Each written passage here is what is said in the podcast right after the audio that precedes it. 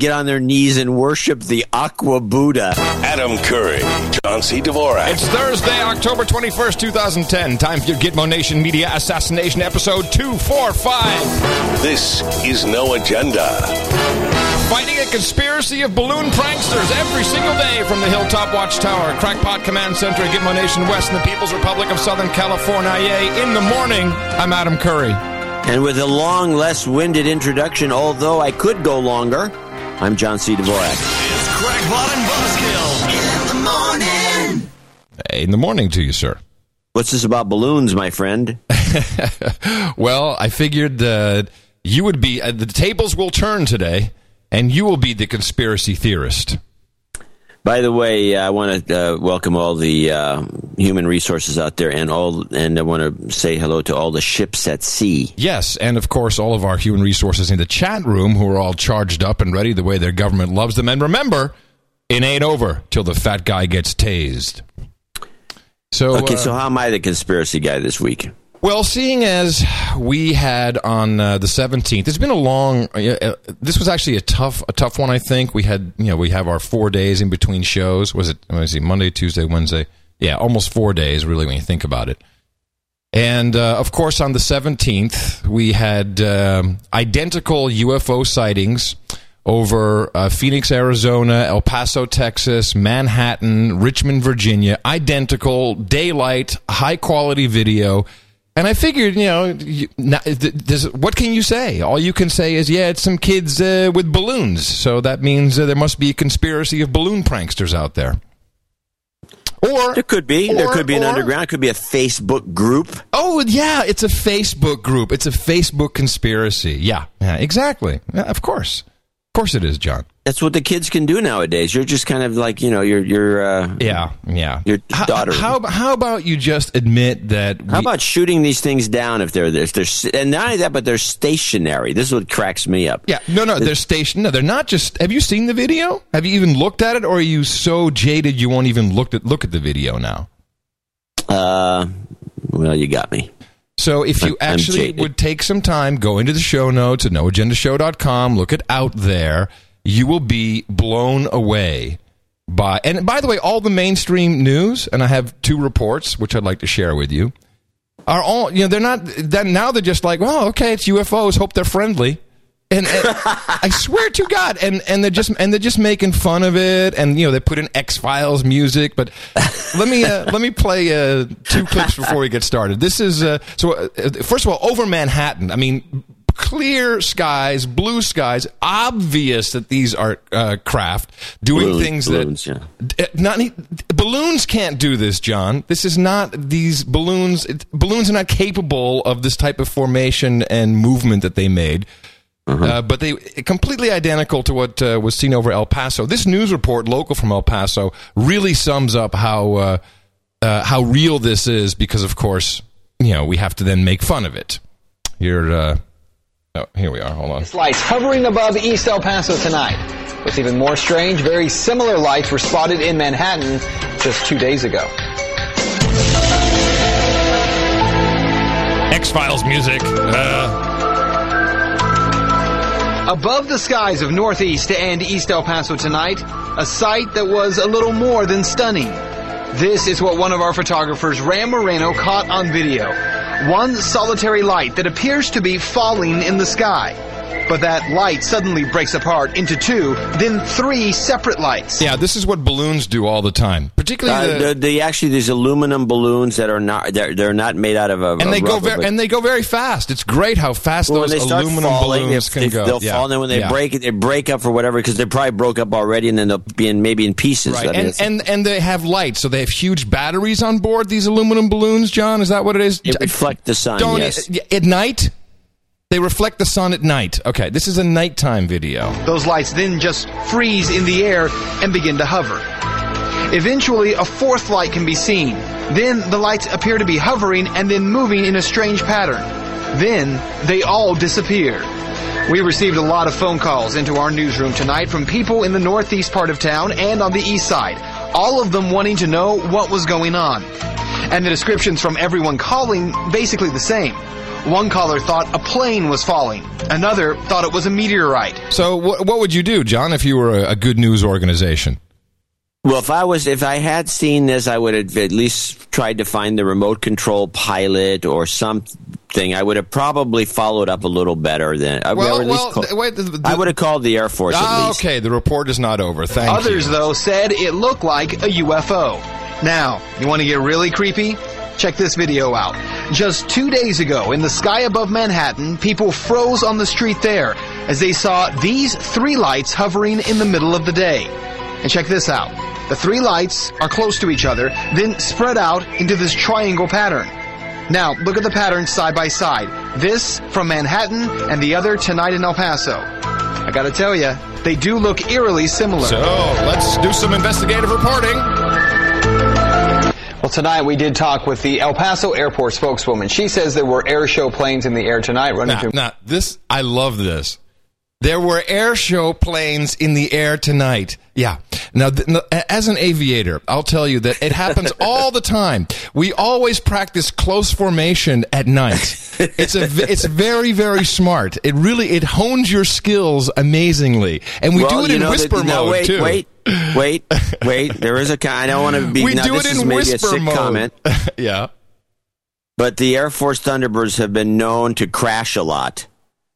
And so maybe... Uh, you know, well, maybe they did country. Now, John, and they hover. And, you know, they were doing some great maneuvers. Could, where maybe they were in Harriers. Yeah, we're... silent Harriers that hover. But now listen to how these jabronis follow this one up. Maneuvers, though she couldn't tell us exactly which crews were doing that. Hmm. More exercises are going to happen tomorrow night as well. It's like, and, and not only tonight are we doing these amazing silent Harrier uh, lit uh, close flyby maneuvers in the dark. We're going to do them again tonight, everybody. Just stick around. We'll be here all week. Aurelia, I know you are a believer that little green men were floating around above us. Actually, we were more like joking okay. about how they probably were in Manhattan and they were like, oh, these New Yorkers are too rude. Let's go somewhere nicer. Like headed south. Headed- the New Yorkers are too rude. Let's let's just go somewhere else. Yeah, exactly. All right. It's very funny. So, uh, but also over Richmond, Virginia. Oh, well, that may have something to do with the clips I have. Hold on. You know, Rich- oh, hold on, listen to Richmond. Okay. I got I got Richmond, Virginia. Richmond's fan district last weekend. No, it wasn't Mark Holmberg. People who live there want to know. Jonathan Martin from R V A T V gave us this video he shot last night near Floyd Avenue. There it is. It shows a strange little ball of light dancing in the air.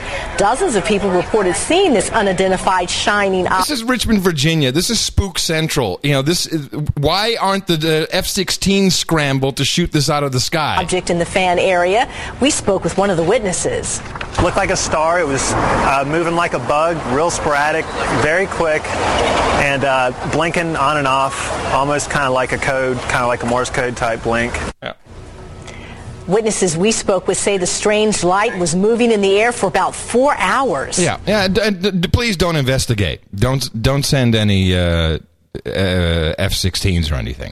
John, there's only two possibilities. One, truly as predicted, okay, a, a day or two late, but you know we had the whole miner thing that uh, the miners were being saved, so the guy, you know, the the U F O is like, oh shit, oh, we're being usurped again, so we'll just wait until the coverage is over and then we'll come out. They do. As predicted, uh, this is the crate. Normally, when these predictions come out, it's like, oh, they, they didn't feel like it, or it's not quite time yet, or or you just didn't see them. But now it was simultaneously above multiple cities in the United States, the same formations, this exact same phenomena. So it's either real, or it's perhaps Project Bluebeam, but that's another... Oh, that's for that's no. for another day. But I'm I'm gonna Project I'm, Blue Beam. So everybody out there that listens to our show has to go look this up now because you're gonna save it no, for another day. They don't have to look it up. It's in the show notes at no agenda show dot com. But I I'm willing to believe that this was real, particularly the way that you know. Listen to this response from in, you know in New York they had a guy from NASA on. They had the spokesman from NASA. The um, What are they called? Space agency, yes. The Solar System Ambassador.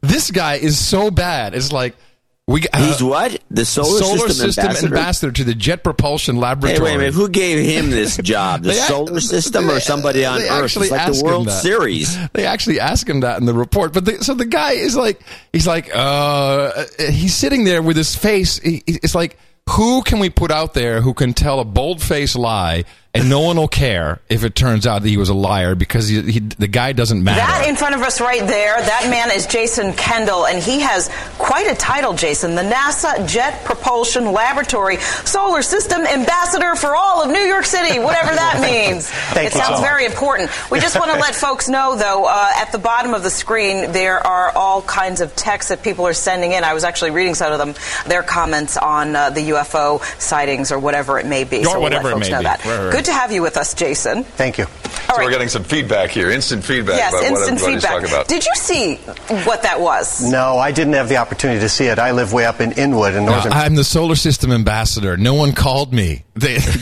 they, did, they didn't knock at the embassy door. Manhattan, so we didn't see it up there. So you didn't see it. So here's what's happening today. There are a lot of conspiracy theories out there. They're flying. Conspiracy theories! Flying around. You There's think no the conspiracy will... theories. There are conspiracy theories. Of course there are. This is network news. This is conspiracy. What do you think they really could be? Well, one thing's for certain. The first thing that they're most likely not is spacecraft from another planet. Listen, that... I'm the ambassador. No matter what you say, one thing's for certain, what they are not is spacecraft. From, this is unthinkable. Shut up, slaves. It's unfortunately the case. They're most likely not that. Uh, my personal theory is, is that they're most likely balloons. Yes, or- balloons! Kids on Facebook with balloons. Yes. Pranked by a kid. Kid pr- pranked by a kid. These kids are pretty damn sophisticated. I'm hiring this kid. You know, NASA should hire this kid if you've got a kid who can make a prank this elaborate in four cities at the same time. There's other possibilities, too. They could be any number of things. It could be high-flying aircraft. Uh, they could be... High-flying aircraft. Mmm, Harrier jets. Th- something coming in from orbit. They could even be very... What? What? Something coming in from orbit, John. He actually said it. What does that mean? He actually said it. Aircraft. Uh, they could be th- something coming in from orbit. Yes, that's exactly what it is. It's something coming in from orbit, uh, from a foreign solar system. Like what, Mister Ambassador? It could even be very, very high altitude.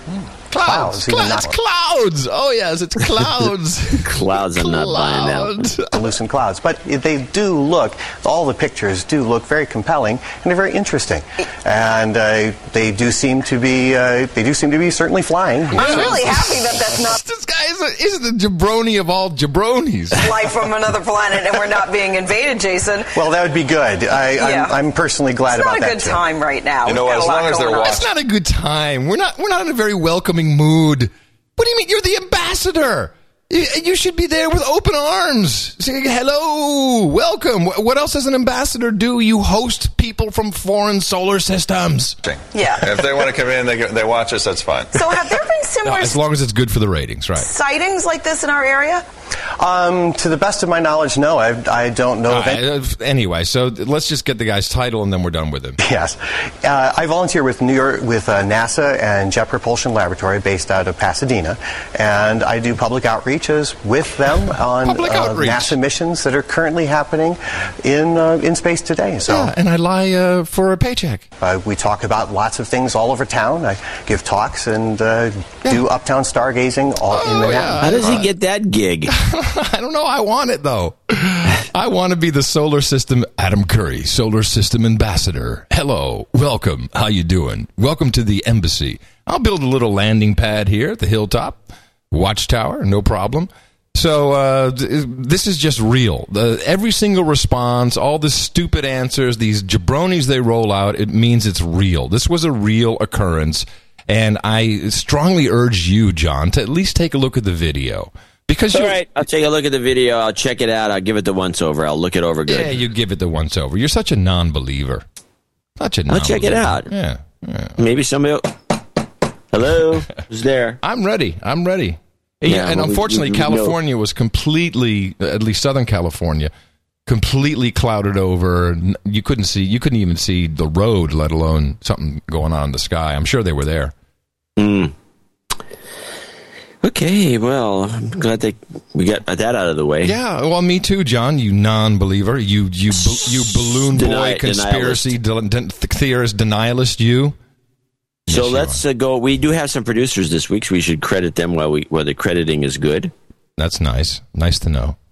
Well, first of all, uh, we do have the, the last two of our ten ten ten nights, which will be given exclusive executive producer slots. Mm-hmm. Boris Marinoff and Frederick Guimont. Boris Marinoff. With a V. Mm-hmm. And Frederick Guimont. Right. Guimont. Guimont, yes. Who was concerned that he didn't get one earlier. Um, and then uh, for this week, uh, our donors for this week include... Uh, Soon to be, uh, I think he's a new knight, Adam Burkpile. Oh, yeah, this is um, uh, the uh, the proprietor of the Pocket No Agenda app. Right, and he also does Real Punk Radio uh, and uh, Core Documents. And we and really Police re- Anywhere. And we really appreciate his uh, Pocket No Agenda app, and I believe that this is uh, proceeds from the app. And it is, uh, without a doubt, the best app to use for the show. Uh, the bat signal comes through on it. Uh, you engage your iPhone, and immediately you get the live stream. It's a great app. Great job, and thank you for the support, and thank you for the work. Uh, his gross amount was uh, five hundred dollars. Eric Hertha, Coral Gables, Florida, four hundred dollars. He's also Just, an executive producer? He's also an executive producer uh, mm-hmm. under the the rank of executive producer. Okay. I just got my tax money back. Lots of Obama money. Here's your cut. Yay! Can you mention w w w dot hospitality business news dot com? Sure.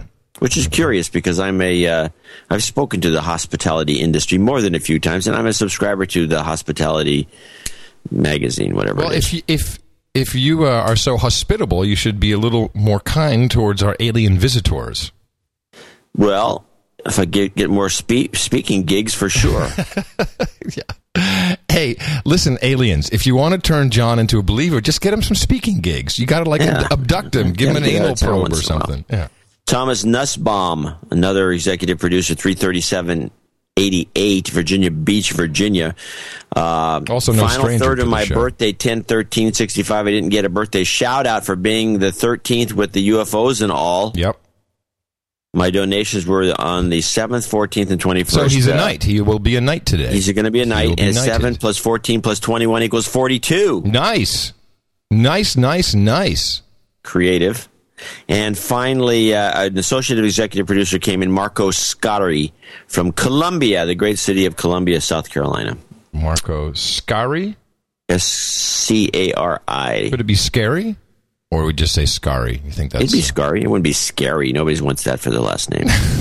I, I know they don't want it, but it could be. Wouldn't they would co- pronounce it differently? So we uh, completely appreciate the uh, support uh, from our executive producers, our standalone executive producers, who of course are left over and will be mentioned today as special credit standalone for their ten ten ten donations. And uh, this program would not exist without you. We have no other means of financing it. We do not intend to finance it any other way, so we can remain true, and we can have uh, a real honest conversation about visitors from and children from other lands. Of course, this is a, a very real credit. It works just the way it works in Hollywood. When you contribute to uh, the movie or the television series, this is what you get. Go ahead and turn on the television if you really must, and you'll see exactly this happening. Uh, the only difference between a, a Hollywood credit and our credit is that we will actually vouch for you. So, so you know, yes. Apparently somebody watched the last episode of House, yeah. and there were thirteen executive producers that were individually named. Yeah, awesome. How many do you need? Yeah. Well, it's an expensive show. Yeah, it is. Duh. Cost a million bucks to produce that show. So Boris Marinoff, Frederick Guimot, uh, our standalone executive producers, executive producers for episode two forty-five, Adam Burkpile, uh, Eric Hertha, Thomas Nussbaum, thank you so much. And, of course, our associate exec- executive producer, Marco Scarry, Scarry, Scarry, Scarry, thank you so much. Everyone else out there, go out and propagate our formula. It's the least you can do. Our formula is this. We go out, we hit people in the mouth. New World Order! Say it, everybody, now you know what to do! Shut up! Shut up. Stupid slaves. So we might as well go... Oh, wait a minute. I'm sorry. I had uh, one P R mention that I wanted to... Uh, and this comes along with the idea of the Primer Show, which you and I have actually discussed. A lot of good ideas coming in for that. And still good... Uh, Uh, good ideas coming in at the drop, drop.io slash N A Primer, P R I M E R. Some good testimonials there. Uh, this is from uh, Ryan Braidlove. I've donated in the past, was the producer uh, that suggested the drive for three. This was the March third uh, funding drive we did. Recently started a new P R initiative for uh, the show called No Agenda Shots. This is uh, v- how you vaccinate the populace with uh, a little shot of No Agenda. Uh, the idea came from all the political emails my friends send me. I've created an account on YouTube called No Agenda Shots. Uh, and with this, the No Agenda producers have the ability to send short No Agenda clips to their friends and post them on forums, Twitter, and Facebook. So far, I have twelve shots posted. And, of course, I'll put the link in the show notes so you can propagate those. Uh, they're short little bits. And he plans on doing three every single episode from now on. Episode number one is Germany Boy.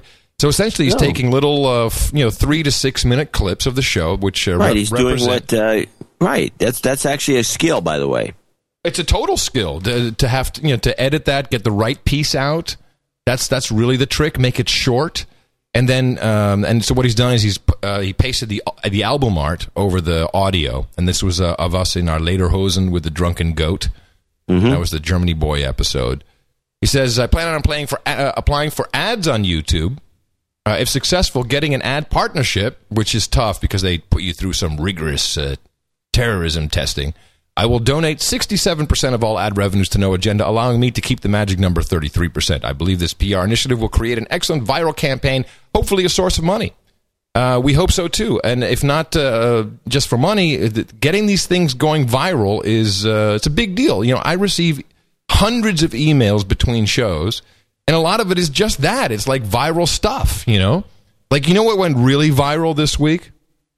The uh, uh, the rent is too damn high party. Guy. That guy, yeah. I love this guy. How come we don't have a guy like this in uh, California? I'd vote for him immediately. We do. Who is Jerry it? Brown. Nah, he doesn't. This guy, he not only does he look the business, he talks the business. And maybe not everyone who listens to the show, certainly not worldwide, has heard this. We have a, a gubernatorial race on in New York City, and there's, I think, seven candidates. One of New which, York State, yeah. New York State, I'm sorry. One of which is a former uh, escort madam, who, by the way, I also like because she said something. I don't have a sound clip of her, but she said, uh, you know, most of the, most of the, all politicians are whores. I'm the only one that will actually admit to dealing with them for real, which I thought was a great line. But the rent is too damn high, guy, man. I, this guy, uh, he's he's. Yeah, my, that, that's the name of his party, by the way. Yeah, I know. Rent is too damn high. You know, I know. I represent the rent is too damn high party. People are working eight hours a day and forty hours a week to some a third job. Women can't afford to take care of their children, feed their children breakfast, lunch, and dinner. My main job is to provide a roof over your head, food on the table, and money in your pocket. This is politics as usual. Playing a silly game. It's not going to happen. The rent too damn high movement, the people I'm here to represent can't afford to pay their rent. They're being laid off right now as I speak. They can't eat breakfast, lunch, or dinner. Listen, someone's stomach, child, child's stomach just growled. Did you hear it? Got to listen like me. Okay. Let's talk about the issue. Mister People can't afford to pay their rent. thirty seconds for you, sir. Rent is too damn high. Rent is too damn high. I love that guy. I like the way he he he, he tails off with the with his message. Well, they well they also closed his mic. Yeah, I know, but that made it even better. They didn't realize it because they didn't they didn't pot him down fast enough. But he's also a he's a karate expert, and yeah, uh, along along with the uh, with being a karate expert, he's wearing the gloves because you know they're registered dangerous weapons. So I think these are more like holsters instead of gloves. Um, what I like about him is that you know part of the karate karate vibe is you you know you don't talk trash about people. You just kick their ass if you have to, and you don't you're not nasty. As a karate expert, I will not talk about anyone up here. Because our children can't afford to live anywhere. Nowhere. There's nowhere to go. Once again, why? You said it. The rent is too damn high. Thank you, mister. And everyone's already chanting it. It's great. It's got everything in it that you need. I want this guy. I mean, he looks like a leader. He he, he looks like a nut. No, he's great. That beard. I mean, how do you get your beard to look like that? Have you seen Abraham Lincoln's beard? I mean, come on. Didn't the, have, the guy has a skunk beard. It's white so and black. So what? So what? I like the guy. And he had the best response ever to gay marriage of any single politician I've ever heard. Mister Cuomo. Yeah, hold on. Here it comes. First, I'm with Jimmy. The rent is too damn high. Yeah. All right. So Cuomo, oh, let me jump on the bandwagon. So here it is. The uh, what do you think about gay marriage? Rent too damn high, party fee. If you want to marry a shoe, I'll marry you. If you want to marry a shoe, I'll marry you. And no, I'm sorry. The guy well, is... He's a libertarian. He's a sure. winner. He's a winner is what he's I so say. Winner. We need more guys like this. Win all the way. Go rent too damn high party guy. You go. Hell yeah. So... Um, you have nothing but, to say because you know the guy's good. I like the guy. All right. Well, I mean, he's the that. most highest entertainment value candidate in the in the campaign this year. In fact, I haven't seen too many. The closest that we've come is the Aqua Buddha. I haven't seen the Aqua Buddha. Oh. Well, here, uh, take a look. It's, uh, well, just play the clip, the Rand Paul clip that I uh, sent off. Okay, here we go. Anonymous quotes from a G Q magazine article, and it was a hot topic at a weekend debate between the two candidates. When is it ever a good idea? A good idea to tie up a woman and ask her to kneel before a false idol, your god that you call Aqua Buddha. Jack, you know how we tell when you're lying? It's when your lips are moving, okay? You're accusing me of crimes. You just, do you know nothing about the process? You're going to stand up there and accuse me of a crime for thirty years ago from some anonymous source? How ridiculous are you? Right, what was this about? I didn't hear about this one. Well, this is the debate with the uh, with uh, Rand Paul. Mm-hmm. Uh, and the guy running against him, whose name eludes me, but he came out with, apparently uh, G Q published something about Rand Paul, like when he was in college. Uh-huh. He he used to, I guess, make women get naked and put the handcuff behind their back and then get on their knees and worship the Aqua Buddha. Okay, I'm I'm liking Rand Paul more now too. Yeah, that's what a lot of people say, and it's like, wait a minute, what? what and there's no references. You can't find out anything about this quote unquote Aqua Buddha. Aqua Buddha, and it's pretty obvious what we're talking about here. Yeah, a bong. Yeah, I got no. Well, that could be. I was thinking a little more lewd. But uh, what were you? I got your aqua, you know, the wet Buddha. You know, you got to worship him. Get on your knees, woman. Oh, the and, wet Buddha. The wet Buddha. And so nobody's I like the bong figured, better. I think the bong is is closer to reality. You know, the dude was probably token away. Oh, he looks like he still is. Yeah. but but he got so adamant when this guy called him out on it. And, but the thing was, it was like such a stupid thing to call him out on because you knew it was something. Bo- it was bogus. Bogus, of course, it's bogus. That's funny. And uh, and but this this Aqua Buddha is like a meme. I, it should be a meme. The funny thing is, and you didn't hear about it. It just basically floated around the right wing media a little bit and never got into the mainstream because, as funny as it is, instead everybody went with. with the uh, with the rent's too high guy, yeah. And they left the Aqua Buddha out. And they they left it on Aqua, the table. They, they, they left the Aqua Buddha on the table. There was there, there the, the Aqua Buddha was left flaccid. I think you deserve a little. In the morning. You get one for oh, that. Oh, before we continue, John, a moment of uh, silence and thought and prayer and thanks to Bob Guccione Junior, who passed away. He did? Yes, seventy-three years old. Of course, the uh, publisher of Penthouse Magazine. Yeah. And uh, m- many an Aqua Buddha has, uh, has stood before his magazine. That's what I would think. I had to meet him once. Really? Yeah. Seemed like a pretty cool at his, guy. At his apartment. He had a party at his apartment uh, Dude, in New you York. You got around, didn't you, back in the day?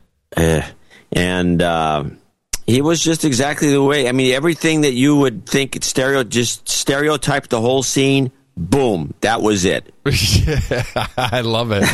Perfect. Yeah. So it's exactly what did you get laid? I didn't get laid, unfortunately. Was there some laying going on? I don't know. It was hard to tell because it was like the girls that were there, and there was just tons of them, really had a kind of a kind of a creepy quality that was, they were gorgeous, but it was like there's something really off. It wasn't yeah. a comfortable uh, place to be. Well, you know, that's what the Playboy Mansion has become, because uh, I know a lot of people, and it's kind of like, it used to be an exclusive thing for celebrities, and, you know, if you, oh, I got an invite to the mansion, but now it's literally a whorehouse where you uh, you go to the party. The girls are bussed in, so then they can't even leave. They can only leave with the bus, and you get a token, and you can buy tokens, and a token is like, you know, good for a hundred dollars, and uh, you know, you can only surmise what that gets you in the grotto. But it's literally become like a, a place to get laid for a hundred bucks. I mean, I, I know tons of guys who are like, yeah, I went to the Playboy Mansion, it was really fucking creepy. You know, you get a token, and the girls are like, you got any tokens? Got any tokens? You give them a token, and they blow you. It's like, huh? That's not, the Playboy Mansion was supposed to be like, you know, crazy and nutty, and, you know, the the Bill Cosby would be hanging out, and uh, and all the, you know, all the the people you wouldn't yeah. expect to be doing nutty stuff, but not like paying for sex. You wasn't supposed to be paying for it. Let's well, go weird. to Nevada. Yeah, it's just weird. It's really weird. It's sad. Sad days. Good times are gone. All yep. over. All over. That's because the government has taken over, as we now know, with the uh, as we read and try to understand better. By the way, I did get some more notes on the tenth Amendment thing that we're promoting. And uh, yeah, again, this little thing that was written a couple of years ago, we're trying to promote that. Yeah, nobody to, else is trying to promote. Although this I have to say, the, gu- the Virginia governor, this guy Robert uh, Bob McDonnell, uh, is seems to be uh, part of a. Uh, Virginia pulled a quick one on Obama and their uh, health care plan. They passed a law before the health care plan passed, a Virginia law that says nobody can force you to, to buy healthcare. insurance. Right. Well, this is exactly, this is the right thing to do. So they passed this, and so as soon as Obamacare was passed, they sued the government using the tenth Amendment mm-hmm. as their basis. And I got a couple of clips here that are that are kind of enlightening, and I want to bring out a, a few more. Th- and obviously, this Robert McDonnell is uh, partly behind this. He's a, the newer governor there. And I want to say it, what's interesting to me is now you're starting to see subtle propaganda aimed at Virginia specifically. Yeah, like U F Os flying over it. Well, it's not the U F O so much, but you like in Foreign Policy magazine, there's a very negative blog posting, and there's it's just they make Virginia look like a bunch of old Confederate whack jobs. Can I can I just uh, for our foreign listeners who may be new, and I do see new some new people in the chat room, no agenda chat dot net, is uh, what we're talking about here is the tenth Amendment. It is a part of the United States Constitution, our constitutional laws, because the way the United States was originally set up and still should be today is the states have um, their own l- rules and laws that precede or overrule anything the federal government may try to do. In fact, the federal government really can't impose anything on the states, but this has been forgotten. Unless, wait, unless it's specifically in the Constitution unless or, it's, a, unless it's a, or yeah. has something to do with the laws in the Constitution, right. like fine-tuning them. Right, okay. And uh, and so forcing in, uh, the purchasing of insurance, which was, and of course, this is why we have a president who was a constitutional lawyer, he says, um, is because, you know, words matter. You twist stuff around and say, well, this is uh, under the constitutional, uh, for the general good of the population something. Isn't that it? Isn't that what they they sold this as? That the government can make this rule and force us to buy insurance? Well, actually, the government uses a couple different things typically to to ram their federal legislation down the throats of the public. One is the Commerce, Commerce Clause. Commerce Clause, right. Which is the fact that anything that has to do with, with anything that goes on between the states can be governed by the federal uh, government, which, which is what they're going to try to do with the marijuana thing, which we're going to talk about later. If it passes, the government's going to come right after California f- using the Commerce Clause, saying that, well, you're not going to be able to keep it in California, and somebody's going to take some of the dope they buy in California and sell it in Nevada, so now it's subject to the Commerce Clause. That's what they're going to do. The other one is the taxation laws, and that's what they're trying to pull with this thing that Virginia did. And I want to, before I play the McDonnell clip where he talks about the tenth Amendment, this beautiful clip, which I thought was just hilarious, was uh, Greta Van Susteren did this report, by the way. And it was, um, let's see, what is the name of this? It's called the Health Bear, the Healthcare Bill. Now, if you remember when they, uh, as a new tax, when if you remember when they passed it, they said, no, no, no, it's not a tax. You know, you, you know, you're going to get fined if you don't. Yeah, take by, and health- the, by the I R S. It's not a tax. By the I R S. But the I R S will fine you. The I R S will fine you, but it's not a tax. It's not a tax. It's not a tax because Obama said there's no new taxes. So play this clip. One of the questions came up today, which is, I got to tell you, is my favorite of all, is the question is that when this was passed, as I recall, um, the House and the Senate, uh, who, those people in favor of it, and the President of the United States said, no, no, no, this is not a tax. This they is were not emphatic a tax. About it. The politicians, because it. No one wanted to raise taxes. Now, though, the lawyers are in court for the federal uh, for the uh, for the federal government, the Justice Department, and now they say it is a tax. That's right. So there's a little bit of a little. They they should talk to each other a little bit, but why? Does it matter if it's a tax or not? Well, first of all, I call that a flop flip because they started with the right position. A flop flip? Is it supposed to be a flip flop? Or it's... He calls it a flop flip. Okay. And it's not a tax. And it matters because Congress has the power to tax. So if this is a tax, the, the legislation is saved under the taxing power, even if they didn't have the power to do it as a regulation of commerce under the Commerce Clause. So this is their fallback provision. That's their, that's the significance in this case of the tax argument. In terms of looking at the statute, the House originally used the word tax. It went over to the Senate, and the Se- Senate uh, quickly got rid of the word tax. That's right. So the final uh, bill, does it use the word tax at all? Not to describe the failure to buy the government-mandated health insurance. There are all kinds of taxes in the final bill, but if you don't buy the government-approved health insurance, what is assessed against you in the bill is called a penalty, not a tax. Right, or a fine. Yeah. Right. Which is, by the way, we have, you know, I was listening to somebody the other day going on about how we have the lowest taxes in the world. Please, br- please, brother. No way. And we it have was the like, highest. We have the probably the highest in the world if you count all the the, the various uh, you know levies like uh, you know fines and penalties and, and screwball taxes on your gasoline, airport you know, tax, I, I, rent, I, I rent down, a car. I went down to a D M V to register the uh, um, the, the Saab the Saab in my name. I have the uh, nineteen ninety-nine Saab nine oh three convertible, silver with the lights always on, and um, I paid three grand for this thing. I had a usage fee, a usage fee, which I guess is uh, another word for tax, of four hundred sixty dollars. That's, that's like eleven percent of the price of the car. What is the usage fee? What is that? It's a tax. It's just a way to take your money. It doesn't do anything. It it's, just goes right into the tax coffers. It was, it was like, what? four hundred sixty dollars. Is is that a percentage tax or is that a, a nah, set they just fee? Nick you for anything they can. You paid it, didn't you? Well, I had to. Yeah. Otherwise, yeah. you no yeah, car now for the you, government's slave. Got it. Yeah, but but it, uh, who? How does the, what is this based upon? The car. It, Nothing.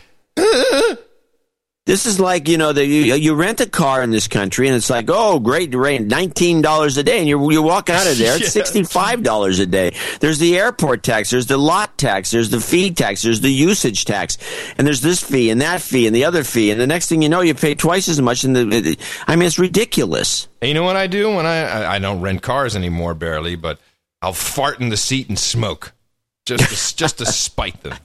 Well, you rip-offs.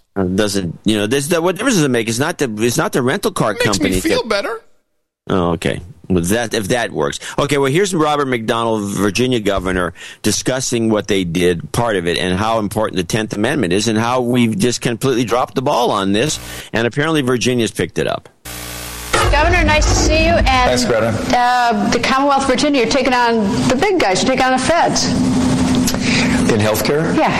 It's, uh, there's a number of things that we're looking at uh, that we're trying to restore some meaning to the Tenth Amendment, and frankly, just to try to do locally what's uh, what's best for the people of Virginia. Mister Jefferson said the government closest to the people governs governs best. Well, that's Richmond and not Washington. So, yeah, the federal health care bill, it's about health care, but the lawsuit that we uh, that we have uh, filed, it's really more about what is the balance of power between the state and the federal government. Is the con- is the Commerce Clause so broad that it could have a mandate by Congress uh, that would deprive view of your property if you fail to buy insurance? And so that's what's at stake here, and I think uh, over these next um months and years, we're going to have a very robust debate in this country about what are the what are the limits of federal power. What does the tenth Amendment mean? And if it means something, let's get it restored uh, to rebalance the state federal power. What's so interesting, because you have the health care battle, and what uh, and in the course of the health care battle, you do have sort of the states, the Commonwealth of Virginia as well, sort of rising up almost against the, the power of the of the big federal government, and that,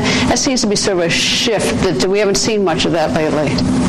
No, I think for probably sixty, seventy years, the uh, the federal courts uh, have upheld acts of both Democrat and Republican Congress uh, Congress that have probably, in my view, overstepped the bounds that Madison and Jefferson and and uh, Mason put in place some two hundred thirty years ago. And so this is uh, this is what you're seeing now, particularly with this uh, rapid march to the left that this Congress has taken over the last uh, couple of years okay, with, uh, with things like health care. Yeah, uh, of course. So now, he's not the most erudite with this tenth Amendment thing. He knows there's something he's going boring. on. He's, he's boring is what he is. Boring. He's a little on the boring side. It's not working that way. And she doesn't really understand that there's a movement afoot. I mean, she's just kind of like playing along. Uh, you know, she's a lawyer anyway. She's just mostly concerned with the law. She's got the weirdest face. Well, she's had a facelift, which makes her look even I don't know, weirder. Riz had a facelift, and she's, she's just—it's weird. It's just weird. Yeah, she has a weird face, but there's be anyway. The doesn't point matter. Is, is that doesn't matter. I like her. We're missing out. I mean, the, the, this, this tenth Amendment thing is still hasn't caught. I mean, I think our listeners, after hearing us discuss it in some sort of a meaningful way, and if anyone's read the nullification book by Woods, uh, they'll have a handle on it. But if you don't do that, then you, in fact, I got a note don't. from somebody the other day saying, "Well, you know, the good thing I'm I'm a I'm all with you on this. I'm a Federalist." And I said, "What do you?" And he said, "He misused the word. The idea, you know, because we have a federal government, we have all these states, they all have power, and so if you're all for that, you're a Federalist. That's not true. If you really look at the definition of Federalist, the Federalists are people who believe in big federal government. Yeah, they want the centralized government to be a national government, and there is a movement in this country that's been going on since the uh, since the Roosevelt administration, at least, uh, that." that promotes the idea of a national government, which is what we're trying to avoid, because a national government doesn't serve the interests of the people in the various states. The country's too big. In fact, during the uh, um, Civil War in the eighteen hundreds, if you read any of the documents that were floating around, most wow, of I read Europe, them on a daily basis. Most of the Europeans at the time all felt, you know, because they thought that the England should own half of the country and France should own the other half, the South. And everybody in Europe, especially these countries, not anybody in Russia, obviously, but the countries in most of the European countries all believed that the United States at the time, in the eighteen hundreds, when it wasn't completely filled out, was too big to govern by a central government. It was way too big. It had to be hacked up, and they were actually partially responsible well, for the... Well, ha- uh, having read uh, Nullification, uh, the, the, what it really boils down to is language. Th- this is this is what I see as, as the big problem, because it's all about interpretation of how something was written back in the day, what what was meant with it by um, those standards, and how language, literally language, is interpreted today. Th- that's what I'm seeing is a, a huge difference between uh, interpretations, and that's basically that's all that lawyers do. They just speak a different language and they translate, and we're like, oh, whatever, the lawyer said so. But it's about the words, and it's uh, you know, the right to bear arms. He even goes into Uh, a re- a well-regulated militia, which in uh, when the Constitution was written meant organized. You know, so there are a whole bunch of different things that the word, it's like the word gay, you know, it meant something different back then. And this is this is the problem, is that these you change the language, and then I guess you can interpret the Constitution differently. Well, the point is, it seems pretty, when you start to boil it down, it's pretty obvious that that, that these changes are, have not been a positive thing. They're not beneficial by any means. And I want to just point out to people out there that a Federalist is somebody who is against this, the tenth Amendment movement. They're for a national government, a Federalist. And the Republicans have, they're half their party or more are Federalists, and half the Democrats or all of them are Federalists, in the sense that they want a big national government to run everything. And they few people that are part of the tenth Amendment movement, and you can look it up on Google, there's a number of websites floating around, but it's just beginning, have finally gotten a clue about the fact that we're getting screwed by this this this this other model. It's no good. I have the a, country is, in fact, as they believed in the eighteen hundreds, too big to govern from a central location like that, and you can see it every time, time you look around. I have a jingle. Because words do matter. Yeah. Anyway, that's nice. my little... That's just a rhyme. Now I want to belabor well, the point. We've talked about it to death. Well, I, I will say, Constitution or not, um, there's a reason why we have uh, only two certified listeners in France. Only two. I, I'm, I'm sorry. Gitmo Nation Stinky Cheese. Um, I I have been... Fo- of course, this news is barely trickling through to the United States of Gitmo, because God forbid anyone get an idea. But good on you, Frenchies. The, the French just said... First of all, the French work less than anybody.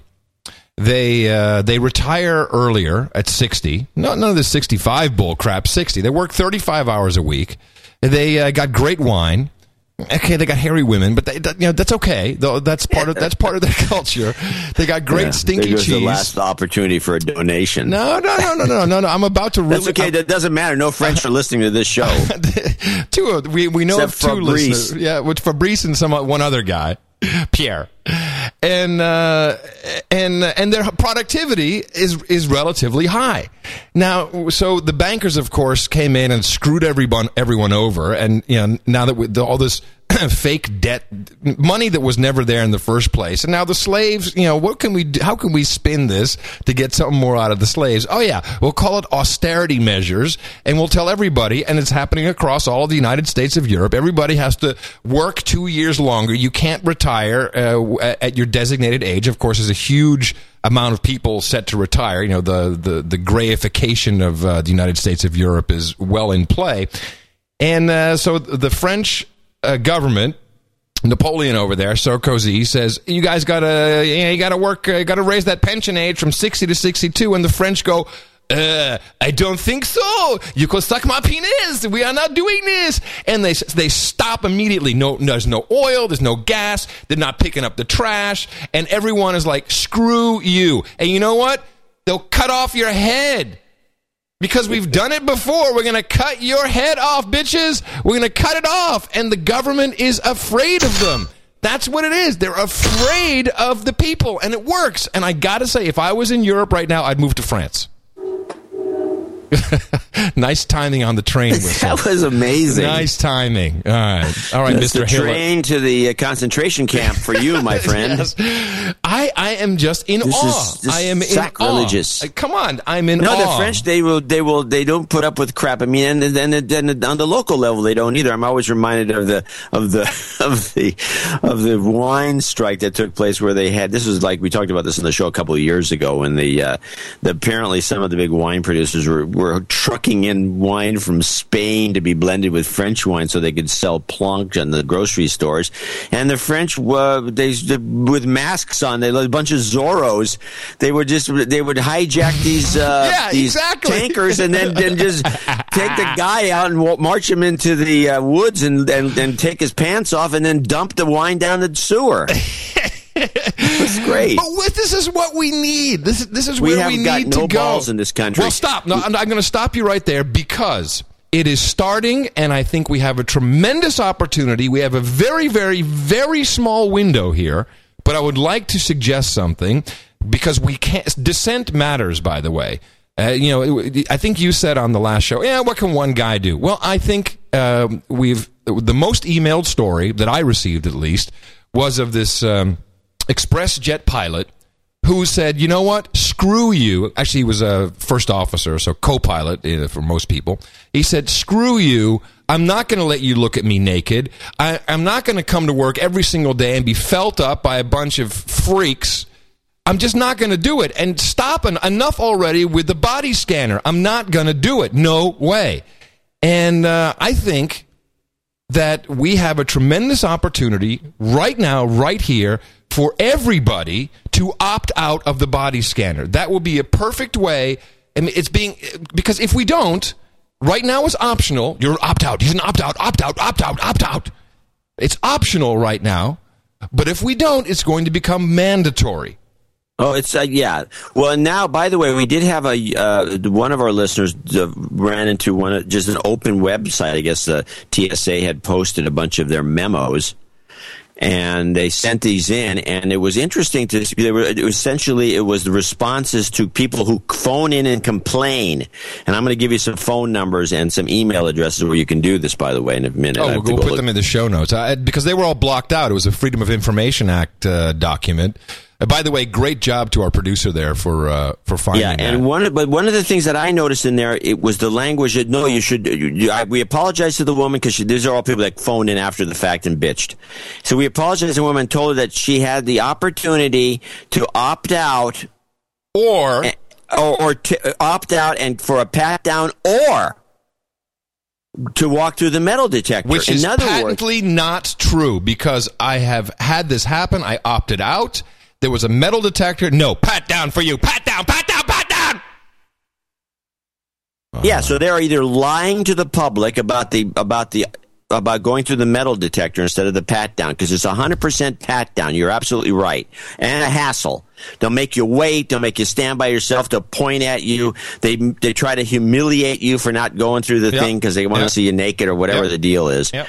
We know the thing's not effective. There's been eighty-five million flights without an incident, without those idiotic it can give devices. You cataracts. They have radi- They give X radiation out. They probably cause cancer and other things. And I'm sure that the staff there is going to have all kinds of lawsuits, which is going to cost you, the taxpayer, the money at the point where some of these guys who work for the T S A start suing the T S A for their working conditions, and the whole thing is a fiasco. So I, and I, uh, we I, do have to. And they, I, the, the pilot, by the way, the latest news as it came in tomorrow is that he's probably going to be fired. Yes, and uh, and I hope to God he sets up a PayPal account. I will send him money. I will I will send him my money, and I think li- we can support this guy. But the real way to support what he's done is everybody needs to do the same thing, opt out, because they are now selling this, and this is the blatant lie. I got I got two clips here. One from a former F A A, um, the former F A A administrator, who, by the way, all pilots hate hated, but that's an aside, uh, who actually states with a blatant lie that the naked body scanners speed up the process. Bull crap. They slow it down. It takes longer. It takes longer than going through the metal detector. The metal detector is, you're in, you're out. You're in, you're out. You're in, you're out. The naked body scan, you got to stand there, assume the position with your hands above your head, you know, because that, of course, lifts the breasts up. That makes it, that, that's hornier for the guy backstage. But then you've got the mainstream media who, and this is this is this is what you got to watch out for. This is why I say we have a very small window because it's going to become mandatory. We've got Al Roker, Al Roker, who is uh, the national weatherman for N B C, who I've worked with on many occasions when I worked at W H T Z Z one hundred, everybody in New York City, and did the morning show, the morning zoo. Hey, everybody! In the morning. And uh, this was back when he was really fat. He's lost all that weight. I think he had uh, one of those uh, stomach uh, things. Stapled. Stapled, yeah. Um, I can tell you, the guy is a dick. A total jerk-off. He is an egocentric, uncollegiate... Um, what's the word? He uh, he screws... Uncollegiate. Yeah, uncollegiate. Screws over his colleagues. He's a total jackass. Really. I mean, I've worked with this guy. I'm like, oh, my God, I can't believe... He's like, he hogs everything. It has to be all about him. He's a dick, dick, dick. And so he apparently has some... How do you really feel? Oh, I hate this guy. He's a shithead. Total dork. And uh, he has a morning show on the Weather Channel, and he, and he does the story, and listen to how he talks about this... Uh, incidents. But it's certainly going to be very pesky. But Al, I love seeing that snow on the map. It's coming, baby. All right. Well, now, here's a question for you. Should pilots be screened to board planes the same way as passengers? Well, there's one pilot who doesn't think so. And last week, he stood up for that belief, but it did come with a price. Evidently, uh, they... they uh saw my... This, by the way, is the pilot. It's the first bit of actual audio, which I think is kind of cool. Uh, discomfort with the situation as a threat to air transportation security. Michael Roberts, a pilot for Houston-based Express Jet Airlines, was barred from passing through security at Memphis International Airport just last Friday after he refused a full body scan or a manual pat-down. Bottom line is I'm not especially comfortable with being frisked by a uh, agent of the federal government every day on my way to work. Transportation Security Administration officials say pilots are not exempt from the same security screening procedures imposed on other airline travelers. And in regards to the body scan, T S A states the following. Advanced imaging technology is optional for all passengers. Passengers who decline to be screened using advanced imaging technology will receive alternate screening to ensure the safety of the traveling public. So, also, a couple things here. One, the incessant use of advanced, advanced, advanced imaging technology. This is N L P right there. It's advanced, John. It's advanced. It's not going to hurt you. It's advanced. Don't worry. The science is in. It's all advanced. And then it's optional. Optional. The optional, indeed, is not necessarily a pat-down. It should just be the metal detector. Anyone who refuses screening will be denied access to the secure area. You, you see this as a violation of your privacy, I guess. Absolutely. Absolutely. Privacy and uh, liberty. It should be noted that Roberts did pass through a metal detector. He was briefly detained. So he passed through the metal detector. He, so... It, there you go. The guy was screened. While T S A officials and airport police interviewed him, he eventually left the airport peacefully, but has not flown since. I would just encourage everyone to uh, make the little sacrifice now uh, before it requires much greater sacrifice down the road, the way things are heading. Yeah, amen. A- amen to that, my brother. Now, here's Al Roker. So he, of course, did the voiceover. He read the script from the Ministry of Truth, and now he gets to editorialize with his own little dickwad comments. Hmm. What? I mean, I'm sorry. You know, that's, that's part of the gig, part of the job. Then drive a bus, all right? Then drive a bus.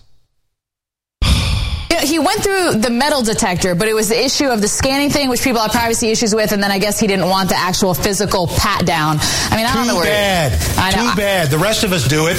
Too bad. Too bad, slave. Shut up, slave. The rest of us do it. Too bad. Too bad. Too bad for you. Go drive a bus. And by the way, either. pal, you don't have to wait in line like the rest of us are. So stop whining. Stop whining, slave. God, what a dork. Anyway. What a dork. I'm so funny. I'm Al Roker. Coming up in our next half hour, we get the reaction to wow. this story from former F A A administrator. Right. And okay, you win You win today's show. No, no. Uh, w- w- well, it's, this was sent to us by one of our producers. But here well, now, they win. Ne- here now he has the former F A A administrator who actually admits that these things are dangerous in her comments. So she's going to lie. Oh, really? Oh, yeah. Oh, yeah. So she's going to lie about um, uh, about it speeding up the process. Total. Oops. I, I think we just lost uh, connection here. Oh, we're back. Yeah. So first she's going to lie. Uh, she's going to lie and say, oh, you know, it speeds up the process. And then she's actually going to say that these things can, that they penetrate the skin. Tables. Thanks, Courtney. We'll see you tomorrow. Thanks, Courtney. I'm Al Roker. I'm so incredibly cool. Tomorrow. Uh, well, earlier we told you about a controversy over an express jet pilot who refused to get a body scan pat down at the airport. Joining us now to discuss this issue and the safety of U S air travel is Mary Schiavo, former F A A administrator. Mary, good to see oh, you again. Good to see you. Stop, stop, stop. Yeah, what's up? This is on the Weather Channel? Oh, dude, it's a total Ministry of Truth setup. Are you kidding me? Unbelievable. Yeah, oh, yeah. Okay, okay, oh, yeah. Start it over. Start the, the woman over. Okay. Mary Schiavo, uh, not Schiavo. Uh, it's weird to pronounce. The pilots hate her. She's done. She's ruined general administra- uh, aviation. This issue and the safety of U S air travel is Mary Schiavo, former F A A administrator. Mary, good to see you again. Good to see you. So good to see you again. Good to see you again. After we set everything up last you. night, we had a little tete-a-tete about how we're going to tell the slaves what's good for them. What do you think? This pilot should should he have been turned away? Does Al Roker hang out with former administrators of the F A A regularly? Do you think, John? Is it just it was just way good to see you again, Mary? Good to see you again. For not uh, going through the pat down. Well, he should have been turned away for not going through any screening, either the body scan... Yeah, but he went through the metal detector. ...or the pat-down. You have to do one or the other. He no, you can do one of three. Could have refused the body scan and then had the pat-down, and that's open to anyone. If anyone was, doesn't want to go through that uh, scanner, they can ask for pat-down. I mean, so you would agree that pilots should be held to at least the same level of security that the rest of us go through, and, and some might argue should even have a higher level. level of security. Yeah, some would argue. Who's that some, Al? I didn't hear anyone argue that.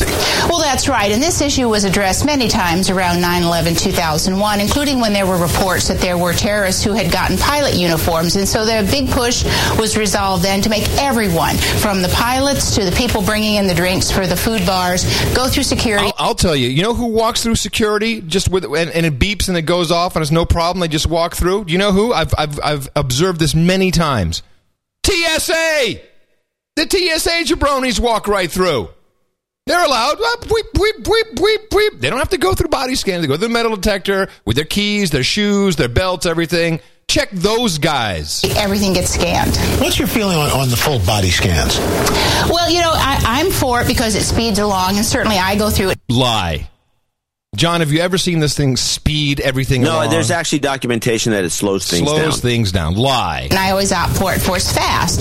Um, and I believe the safeguards are there to make sure nobody has pictures of your body. However... No, safeguards are there. Nobody has pictures of your body. The machines are designed to store them. We have documentation. Where there are recent reports that perhaps there is more X-ray exposure than they thought. It may actually penetrate some of the surface skin tissues. Mm-hmm. So people who are pregnant, uh, young children, parents can opt to send them around for pad down. And that's always available. And let's, okay, let me just process that. So there are recent reports that it can actually penetra- penetrate the skin. It uh, can uh, cause harm. So uh, yeah. Just have your kids touched by the by the nice T S A T S A man. You, just send your kids around; they can touch him. Yeah, they can they feel them up, and uh, meanwhile, of course, everyone else is getting cataracts in their head. You know, when you go to the dental office and they have a focused X-ray that goes right through a tooth onto a little uh, X-ray p- uh, piece of film, they they give you lead underwear. Yeah. They they wrap they drop a huge lead thing across your uh, midsection yeah. because these X-rays are not safe, and now they're making everybody go through them. And so and then the eyeball, of course, you're going to talk about cataracts, you're going to talk about cancers, you're going to talk about all kinds of things uh, from these machines. And it's going to it's going to there's going to be a lawsuit at some point. It's going to cost a taxpayer. Billions, billions of dollars possibly, and we should put a stop to this immediately. And it's unfortunate that the that everyone buys in, and they have assholes like Roker.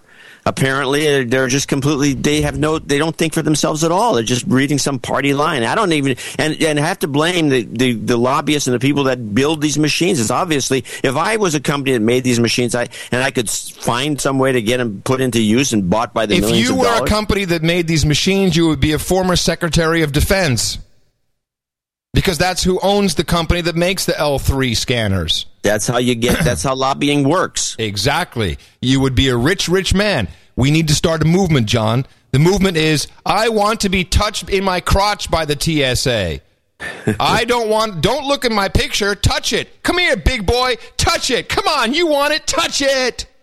That's the movement we need to start. Refuse the body scanners. Opt out. It's your constitutional and human right. Opt out, opt out, opt out. And say, I'm opting out. I'm an opt-outer. I, hi, I'm Adam Curry. I'm from the opt-out party. Uh, the opt-out party, we don't, we don't want, uh, the opt-out party, we don't want to be uh, take, pictures taken of us naked. I want the T S A to feel my third leg. The opt-out party says, uh, opt out.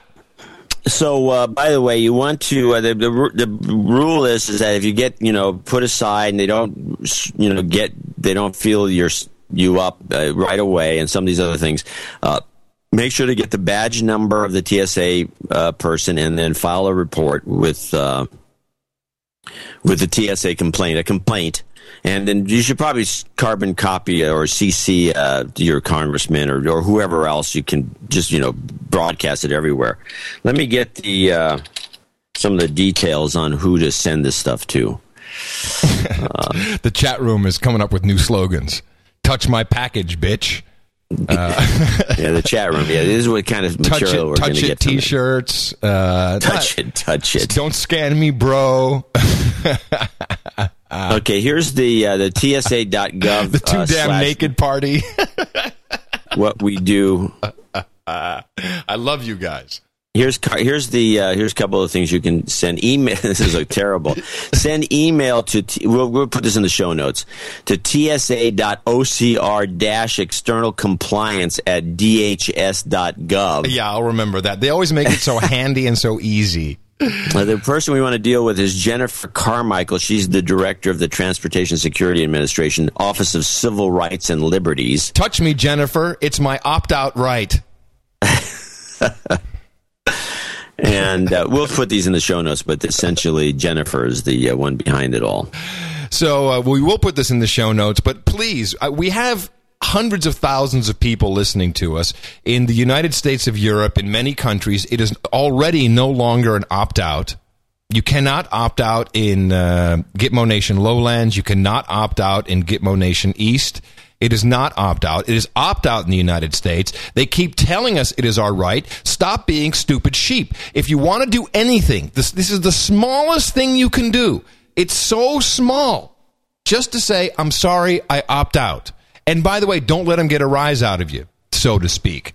Because and by the way, they will ask you, and as part of the process, they're going to ask you why. Why?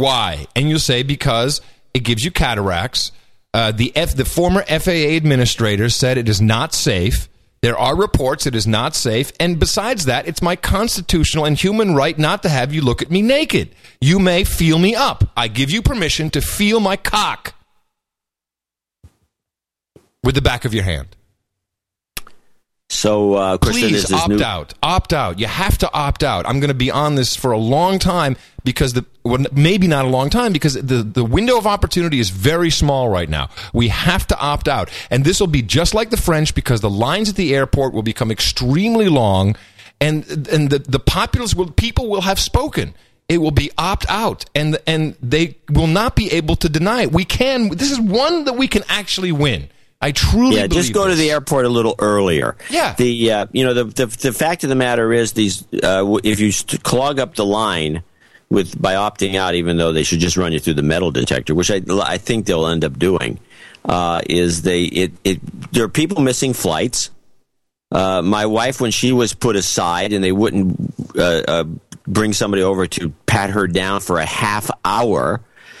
Uh, and she's still irked about that. She was within five minutes of missing her flight, and apparently she had nobody sitting next to her. But I booked that flight, and that there were there were people on the map because Virgin Air gives you the opportunity to book the seat yourself, and you can see who's sitting where. There should have been somebody sitting there, but they didn't get through the line. Right. And and it, with, since the airlines are responsible for a lot of the security at the airport, if they start losing passengers and start screwing them up royally because people aren't showing up for because they're stuck in security for an hour, then uh, things will change because they'll bitch and moan about it. There's a, a, a number of different things that will happen if we all start to opt out. It sends a message and... Okay, it's not quite like shutting down the gas stations and Gitmo Nation Stinky Cheese where they've obviously got their shit together. It's not quite there yet, but at least you're not a stupid sheeple. Because, you know, the guy, uh, this I was reading the, it's basically a, a forum post that this ExpressJet pilot posted, and I'm reading through it, and he said, you know, it's amazing. I'm standing there just watching all these stupid people who all are allowed to opt out, and they just go, uh, whatever. I'll just, I'll, I'll just shut up and I'll just go through it. I'll just do whatever I tell by. It's your right. Take your right for once. It's a very small thing to do. You're not going to get arrested. You have the right. You have the right. Get to the airport early. You have to be there three hours ahead of time anyway. Get there early and just slow down the line and make and, and make your whole family say, I'm opting out. I'm opting out. I am. And don't be afraid. Don't be afraid. Nothing can happen, but you have to opt out. The opt-out party says you must opt out. So anyway, I, nobody's going to opt out. Don't say, don't be like that, John. This is. I have a negative attitude. This you, you think? This is what happens when you filter your water and there's no fluoride in it. You get like me. You get, I filter my water here. No fluoride for me. Yay. Hey, uh, we have a guy, we have a fluoride denier. So, um, just before we're about halfway through the show, um, and fluoride denier. So, uh, th- there was like a, a brief moment earlier in the week where the sun was kind of shining. We actually, I saw a double rainbow. Oh, yeah, did you go it, crazy? What does it mean? So, I was uh, cruising around in the Saab nine oh three, uh, on Hollywood Boulevard. and um, the top down. So when you have the top down, you know, you see so much more of the world. That's what I really like about this car. And actually, and the fact that the top doesn't leak. I've learned that now, too. It doesn't leak when it's raining. So I got the top down. That's a big deal. Yeah, no kidding. That's one of the, that's one of the things you can't really test when you buy a ten-year-old convertible. So I got the top down. I'm st- uh, I'm uh, waiting to turn right because you can't really zip out uh, the corner of uh, Hollywood and um, Highland, North Highland. Uh, ready to go up the hills, and there's a guy on the corner, and uh, you know what some people would call a bum. And he's holding a sign. You know, he he he looks the part, right? He's got the beard. He's got kind of the the ragtag clothes on. He's holding a, a cardboard, a piece of a cardboard box, and there's writing on it. And the writing is uh, something to the effect of, the recession is a scam. Don't believe it. Bush, Cheney, Obama, they're all the New World Order, the elites. They're screwing us over. Don't buy into it. And I'm thinking to myself, wow. I am only two weeks of donations away from being that guy. I swear to God. Right. I swear to God. I'm like two weeks of donations. I'm like, I am so yeah. happy. Well, you're actually, cl- you're, I think you are that guy. We're, we're, we're so, so when close. I see these guys, by the way, I immediately grab one of my little cameras and interview them. Well, I was in the car, but uh, mm-hmm. actually, he seemed like a, an interesting guy to talk to. No doubt about it. They always are. Yeah, and, um, and, and nobody ever could. Nobody from the major media ever talks ever to him. Ever talks to him. No, wait, unless they need some kook. Crazy. Unless they need a kook. Kook. Yeah, hey, let's get let's get some kook over here. Let's get a kook. So um, anyway, so so uh, this is what we do. Um, this is what John and I do. Uh, John, I think you write some columns. You may make some money in some other ways, but this is pretty much our... Would you say this is your main source this of income? This is a primary source of income. Yeah, for me, it is the source of income right now. Big App Show is great. Everyone loves it. Very little money. Yeah, one in. of these days, it'll make money. Yeah, I hope so. I'll tell you if it does, but so, holy moly. So we'll uh, let's thank some people that helped us out uh, this week, uh, beginning with the person na- who only wants to be called by the name Noah, N O A. Yes, Noah is one of our No Agenda groupies, though. Yeah. Yeah. Uh, from Amsterdam, seventy-one dollars. Michael Kearns, or Kearns, in Platt City, Missouri, or Missouri, depending on what part of the state you're from, sixty-nine sixty-nine. You need to find something on my No Agenda site. Use No Agenda search. Interesting. Okay. Um, I've used the new categories as topic links, which are very popular. I've got a list of all the No Agenda sites and a research tool. Thanks for mentioning it. Huh, let's check it out. No Agenda search. Uh, Miles of tiny empire dot com, Phoenix, Arizona, fifty-five, double nickels on the dime, fifty-five ten. Tell your audience that the social media unconference podcast camp A Z is the weekend of November twentieth and twenty-first in Phoenix. They can vote on sessions they want to attend at PodCamp P A Z, in other words, PodCamp A Z Arizona dot org. Not sure what, I have to look in that. Maybe I'll go. I, you know, I've, n- I've never wanted to go to one of those pod camps. Because I it, went to the uh, to the WordPress uh, thing in San Francisco a few years yeah, back. Yeah, but that's different. That's different. The the pod camps, which is about podcast, oh, right, it's, about it's podcast. always about how do we make money. And the, and the um, bottom line is this is the only way. What we're doing, I, I don't know anyone who's as successful uh, with podcasting as we are. I just don't. And it's relative. Well, Leo. True. I take it back. Leo make, but Leo does twenty-five shows and he's working twenty-four seven. I mean, we yeah. concentrate on one show. Yeah. So there's a, there's a difference there, but he True. does make quite a bit of money. But he's the only one besides us that makes money, and he's got, you know, it's he he's has got a huge people, audience. He's got people working for kibbles and bits. Uh, Joseph Costello, we want to thank him. Pittston, Pennsylvania.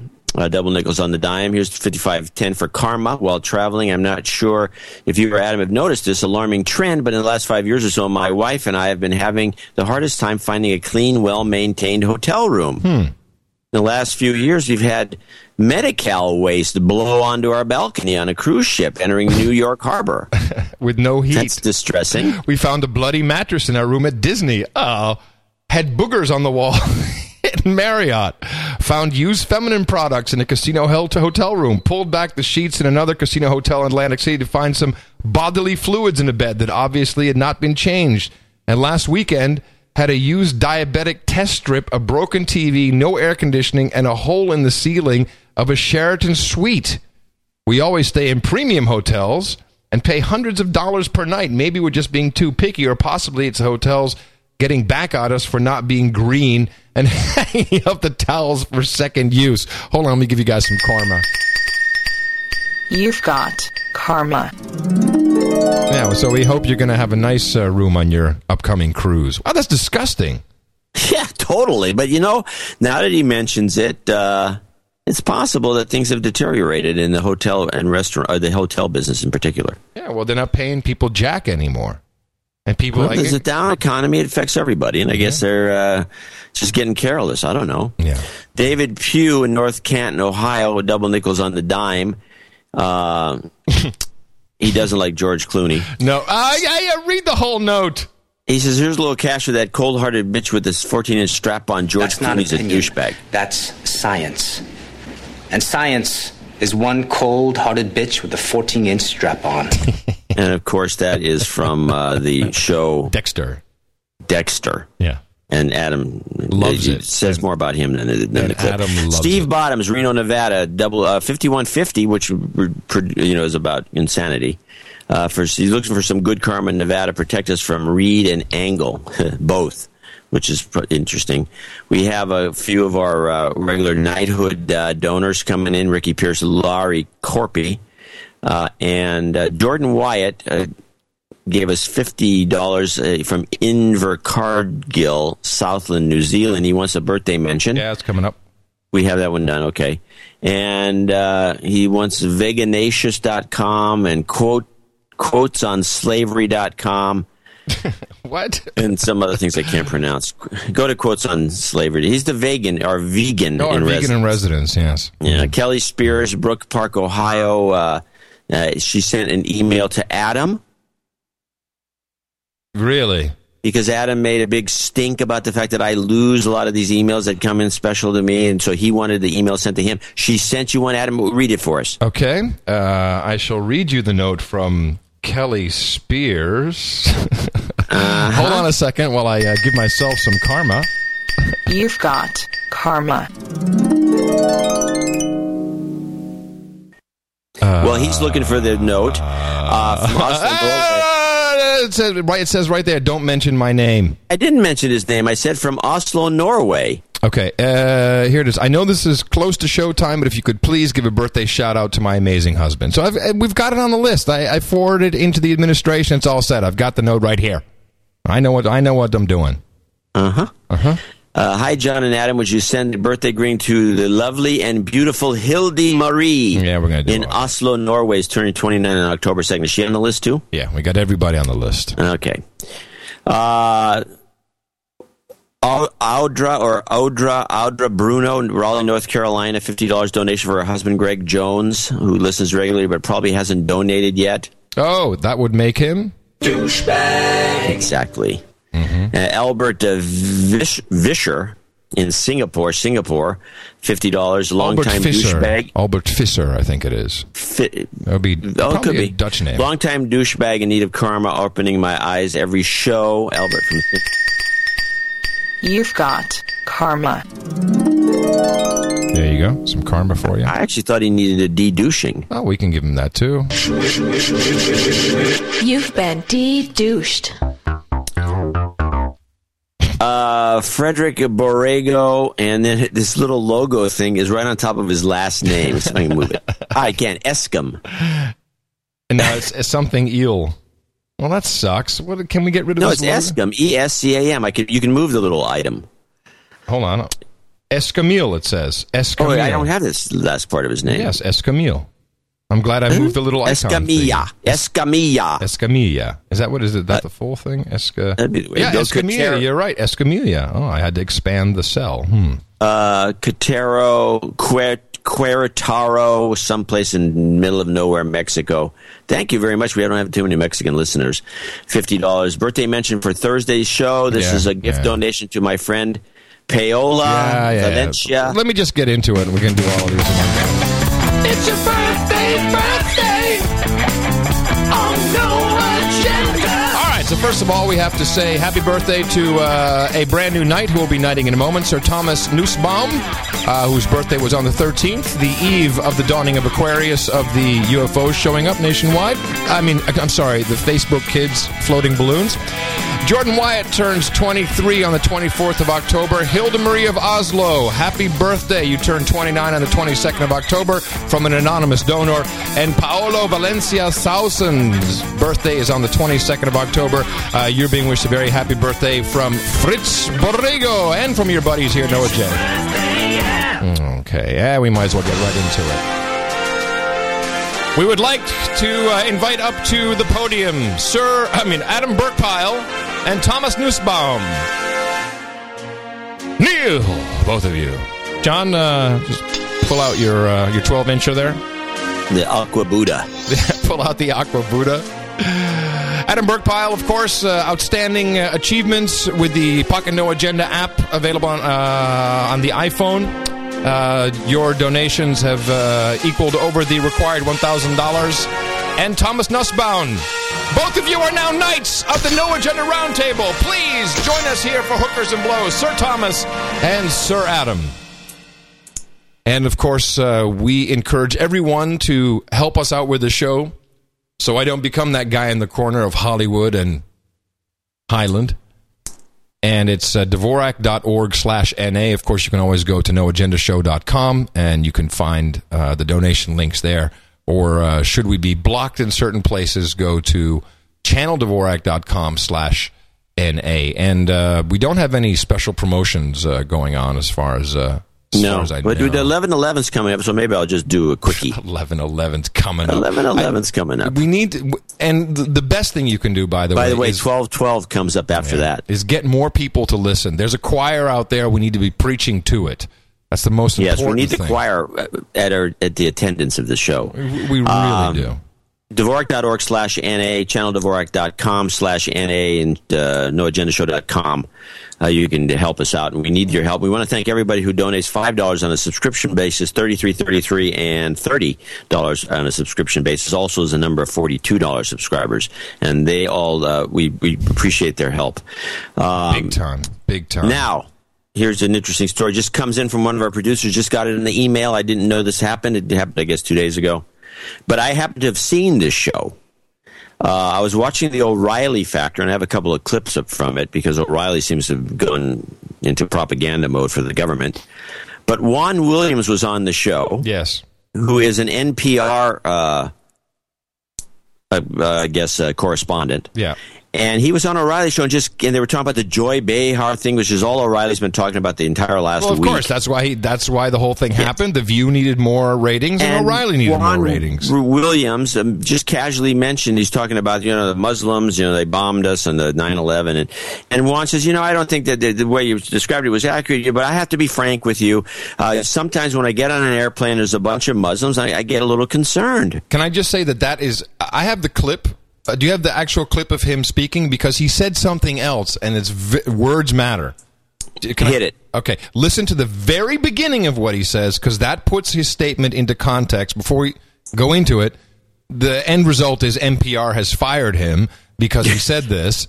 The Ministry of Truth, because he wasn't on message. But listen to what he says at the very beginning of his statement on O'Reilly. Look, political correctness can lead to some kind of paralysis where you don't address reality. So that is the key contextual statement. Political correctness, listen again. Look, political correctness can lead to some kind of paralysis where you don't address reality.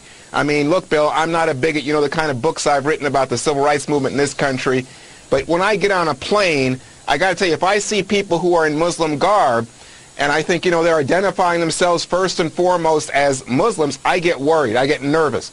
Now, I remember also that when that Times Square bomber was at court, I think this was just last week, he said the war with Muslims, America's war with Muslims, is just beginning. First drop of blood.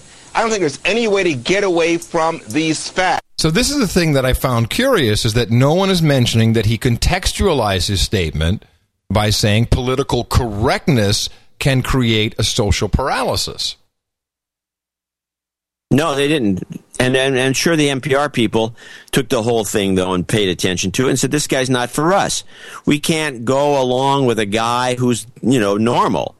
I mean, th- by the way, N P R, which grabs nothing but money from people, and this is the kind of, this and, is from, the way and they're not just people thinking. From corporations, big corporations, big and, banks, and big agriculture, all advertisers. And uh, you know, if you're if you anybody out there listens to this show and listens to N P R and you give them money, don't give them money. They got plenty of money, and it's a propaganda operation. Obviously, or they wouldn't have fired Juan Williams over some casual comment. To be, you know what I think? I I, I know where you what you're considering here. I believe that the real reason they get they fired him it's because he's black. That would be great.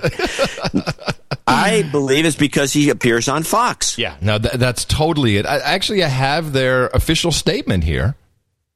N P R has terminated the contract of longtime news analyst Juan Williams after remarks he made on the Fox News channel about Muslims. That is their official statement right from the Ministry of Truth website known as N P R dot org. And then it goes into blah, blah, blah, blah, blah. Williams' presence on the largely conservative and often contentious primetime talk shows of Fox News has long been a sore point with N P R news executives. It says it right there in their official in their official statement. Oh, well, that's good. At least they're honest. Yeah. And he's black. It says that. I think it says it right there at the bottom. It says he's black too. no, no, it doesn't. But they've already been they've always been pissed about it. But meanwhile, I don't have a clip of it, but N P R has all kinds of programs like How to Speak Teabagger and all kind, you know, stuff like that, uh, which is funny, by the way. But you know, it's like they're they're obviously shills. The whole organization is is a is a mouthpiece. It's Ministry of Truth. Yeah, it's pretty obvious. They're not going to give you the straight scoop on anything. They don't have a show called How to Speak Teabagger. I'm going to uh, defend Sarah Palin for a moment, which I always find fun. Because... Well, before you do that, let me, let's play a short clip. Okay. Uh, just to show you the hate-filled uh, ideologue, uh, Joy Behar, who makes this crazy remark on her show. Just play the Joy Behar clip and let me give, ask the question afterwards. Hold on, I'll Next watch thing, this right? show. Anyway, yeah. seventy-six-year-old Florence Henderson, yeah. she tangled off into the sunset yesterday. She was voted off. Now explain this to me. Why is Florence Henderson off, or one of you, and Bristol Palin, who came out in the gorilla suit, so well, still there? I have to. I have to. Okay, so so why does Behar, who's doing this this quasi political slash entertainment show, have such a deep hatred of of the Palins, and particularly in this case Bristol, that she brings up she she, she brings up this value judgment that seventy-six-year-old Florence Henderson, who was on the show as a dancer, you know, Dancing who, with the who, Stars, by the way, is like is, is, she's. It's almost like she has Parkinson's. Parkinson's. She can disease. barely walk. Yeah, okay? It's sad. I mean, it's really sad. I mean, they're taking advantage of the poor woman. Yeah, who's a, a sweet person, and but meanwhile, uh, according to Behar, she should have been kept on the show, I guess, to be ridiculed further, mm-hmm. uh, as opposed to uh, Palin, who is obviously on. And here's what bothers me about these kinds of comments: Behar has to know. By the way, Behar is really old; she's almost seventy herself, which I think is why she was defending Henderson. Uh, Behar has to know that these shows are rigged. They have the little disclaimer really? at the no, end John, of the show. John, you're. You're blowing, you're bursting my bubble. It's rigged. At the, at the end of the show, they even say it's rigged. They say that the judges have one thing to do with it, the people calling have something else, but the producers have the final say on on the of course, results, of course, because they want it, they want ratings, and so they'll rig the show. Dude, is they, rigged. They've got Jennifer Grey, an actual dancer, on the show. Like, who, who do you think is going to win? And it was well, but she's fifty. She looks amazing. Her body is so great. This is the whole show is meant to rope in female viewers, and they use every every single trick in the book. And and and Jennifer Grey, of course, she's going to win. She's a dancer. Ever see the movie Dirty Dancing? I mean, come on, she's she's um, she's a great dancer. She's been training her ass off. Of course, she's going to win. Duh. Yeah. and uh, yeah, they use every dirty tri- trick, including Marie Osmond passing out. Yeah, it's like anything we can use. So I think what's going on here. Mm. Excuse me, I think what's going on is there is an intense hatred that is also being manufactured against beautiful women.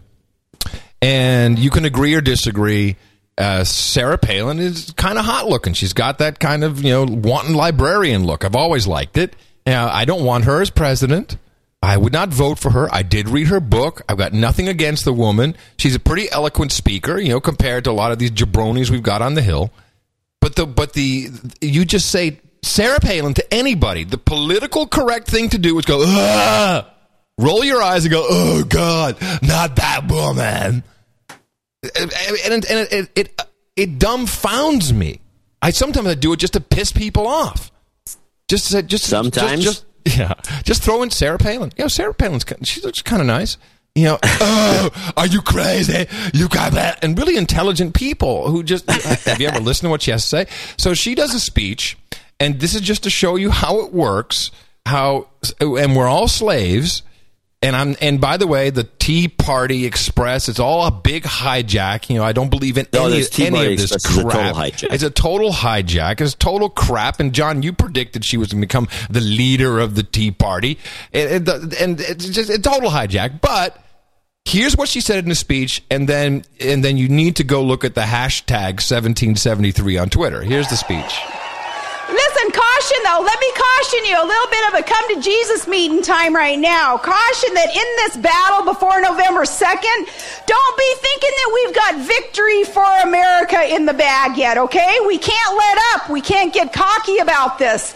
No dancing with the neighbors yet, okay? Okay? We can't party like it's seventeen seventy-three, not yet. So everyone's like, what an idiot, seventeen seventy. This, doesn't she know seventeen seventy-six is when we party? What a stupid idiot. What a douchebag. I mean, the Twitter is filled with it. Whereas if anyone actually just went to Wikipedia and said what happened in seventeen seventy-three, that is actually the date uh, where the the... the laws for the Boston uh, for the tea imports were passed, and this is what started the Boston Tea Party. This is why the reference to seventeen seventy-three is in. But everyone is so on board with hating hate, real hate for Sarah Palin. Yeah, well, it's the same thing with Behar and her, and who hates Sarah Palin, and it's taking out on Bristol. Exactly, it's it's like unbelievable. And this is just check yourself, okay. Check yourself when you're doing this. And everyone's... It, it, just try it. Just say to someone, hey, Sarah Palin's kind of interesting. Oh, my God, Sarah Palin. Oh, my God, Sarah Palin. So, yeah, hey, why don't you... It's true, exactly. And that's what it sounds like. Yeah, and why don't you go through the body scanner while you're at it? Okay? Yeah, just, well. go, just go ahead. Just uh, walk on through there. That's fine. Hey, before, John, there's one thing we cannot we cannot forget, because this this news came out just at the beginning of the week, and already... We're already tweeting about Sarah Palin's gaffe, missing seventeen seventy-six by three years. Uh, very important news uh, from sources who say maybe, but it's could be true. The most news in the morning. Most news in the morning, everybody. It's got to be C N N in the morning, everybody. C N N's American Morning. Weekdays, six a.m. Eastern. I did speak to a very senior NATO official with first-hand knowledge of the latest information, the latest... Uh, first-hand knowledge of the latest of the... Info- the latest of the... In- we've got... Um, let me read the script. We've got the information. ...assessment that the alliance has. And he says, look... Uh, so- he look. says, look. Look. Look. Look. Let me, look. Just, let me just hear that. Just look. Shut up. Slave, look. Information, the latest assessment that the alliance has. And he says, look, Osama bin Laden, Doctor Ayman al-Zawahiri, number two. He's number two. he, need, he needs a foam hand that says, I'm number two. Yeah, we need more foam fingers. Foam fingers. I'm number two. I can't even pronounce the guy's name. He's number two. Just so you know, in case you, in case you missed the name, because Osama bin Laden has been programmed into your brain. Number two. They're not living in a cave anywhere. They're not living in a cave. In case you thought he was living in a cave. Uh-uh. The feeling here is that both of them are... The feeling, John. The feeling, oh, the, the feeling. feeling here. Uh-huh. That both of them are across the border in northwest Pakistan, that they are not far apart from each other. They're not together. That would be a security... They're lovers. It's number one and number two. They're not two. together. That would be a security breach, is what you're going to say. They're in the different trailer parks. Of course. Security risk for them. But security risk for them. They may not have drifted too far apart. Uh, he says, ask me to draw a circle... Oh, they like, like synchronized dance skating? They haven't drifted too far apart from each other? It's like, that's, that's a violation. Security security violation. On a map, and here's what I tell you, that Osama bin Laden may at some point have ranged as far as very north in the federal territory, the tribal area. The Pac- tribal area. John, it's the tribal area. I mean, I think we should go send some drones in there because there's nothing but hostile tribes in the tribal area. Pakistan, up near the Chinese border, but... The- oh, hear that? Near the Chinese border. That's why Pakistan is so important to us. Pakistan, up near the Chinese border, but there's a good bet, if you will, that he's in a place called the Karam Valley. A good bet, if you will. What kind of reporting is this? A good bet, this is if like you will. It's like the worst reporting ever. A good bet, just if you will. Just a bunch of speculation. Why don't they call this speculation hour? A good, a good bet, if you we will. We can do that. Yeah. Well, I think he's. Uh, let me think. He's in northern uh, uh, tribal area. Uh, tribal area, uh, roaming no, around. No, she actually. It's right near Tor- whatever it is. It's always near Tora Bora because it sounds yeah, so everything cool. Is. That's I love the saying keyword. Tora Bora. Called the it's Karam code. Valley, rugged, mo- square miles of very rugged territory inhabited by very fierce tribal elements. And of course, fierce tribal elements. Elements. Hello, this is element number one. Uh, element number two, how are you doing in your fierce tribal area? How are you? Well, I'm here in my fierce tribal... Hello, this is number two. I'm in the fierce tribal area. Some square miles of nothing but fierce tribal areas. What's so interesting is the Karam Valley is right across the border from Tora Bora. It's so interesting. Oh, fascinating. It's right across the border from Tora Bora, where Osama bin Laden fled Afghanistan back in two thousand one. Karen, oh, John? Oh, right. But then, she, but then of course, uh, the script goes on because, you know, it's like these, this info babe, she can't just, like, say, thanks for that uh, uh, report. Th- gee, did you actually talk to anyone? No, she has her own script to read. So if we do uh, find, capture, or kill bin Laden, what is the feeling there in Afghanistan among military leaders? How big of an impact will it actually make in the fight against al-Qaeda? So let me see. Uh, we're there to find bin Laden, uh, but if we find, capture, or kill, will it make, will anyone give a crap? Will anyone give a crap? I'd like to know. Will anyone give a crap? Well, you know, when you're here in Afghanistan, nobody even really talks about bin Laden unless you ask someone what the latest information is. Hey, hey, hey, brother, can you drop a dime on bin Laden? You got. I need to ask you, ask you some information. Why would they be yakking about bin Laden all day? She says, well, when you're here in Pakistan, nobody's talking about bin Laden. Of course they're not. No, no, she's in Afghanistan. Oh, Afghanistan. Yeah. I'm sorry. So th- but either one. I mean, who's going to be chatting about, hey, did well, you okay. see what the latest about Osama? Hey, hey, did you read the paper? There was something about Osama in Tora Bora. Now, listen, because this is the message. Here comes the message. The message is, oh, Afghanistan is all wrong. We need to get out of here. We need to go kick Pakistan's ass. That's what this is about. Listen. Here, there is a, a feeling that... A, a feeling. Because I have a feelingometer. Another feeling. There's a lot of feelings going on in this reporting. I know how to get my feelings right. Right now, the equation is this. They have to step up military attacks, which the alliance, led by the U S, has been doing. More airstrikes, more ground attacks, pressure the Taliban and the insurgents to come to the negotiating table, the peace table, with the Afghan government. That that is the only way to resolve this, and that they have to step up the ability of the Afghan government to deal with this problem in this country.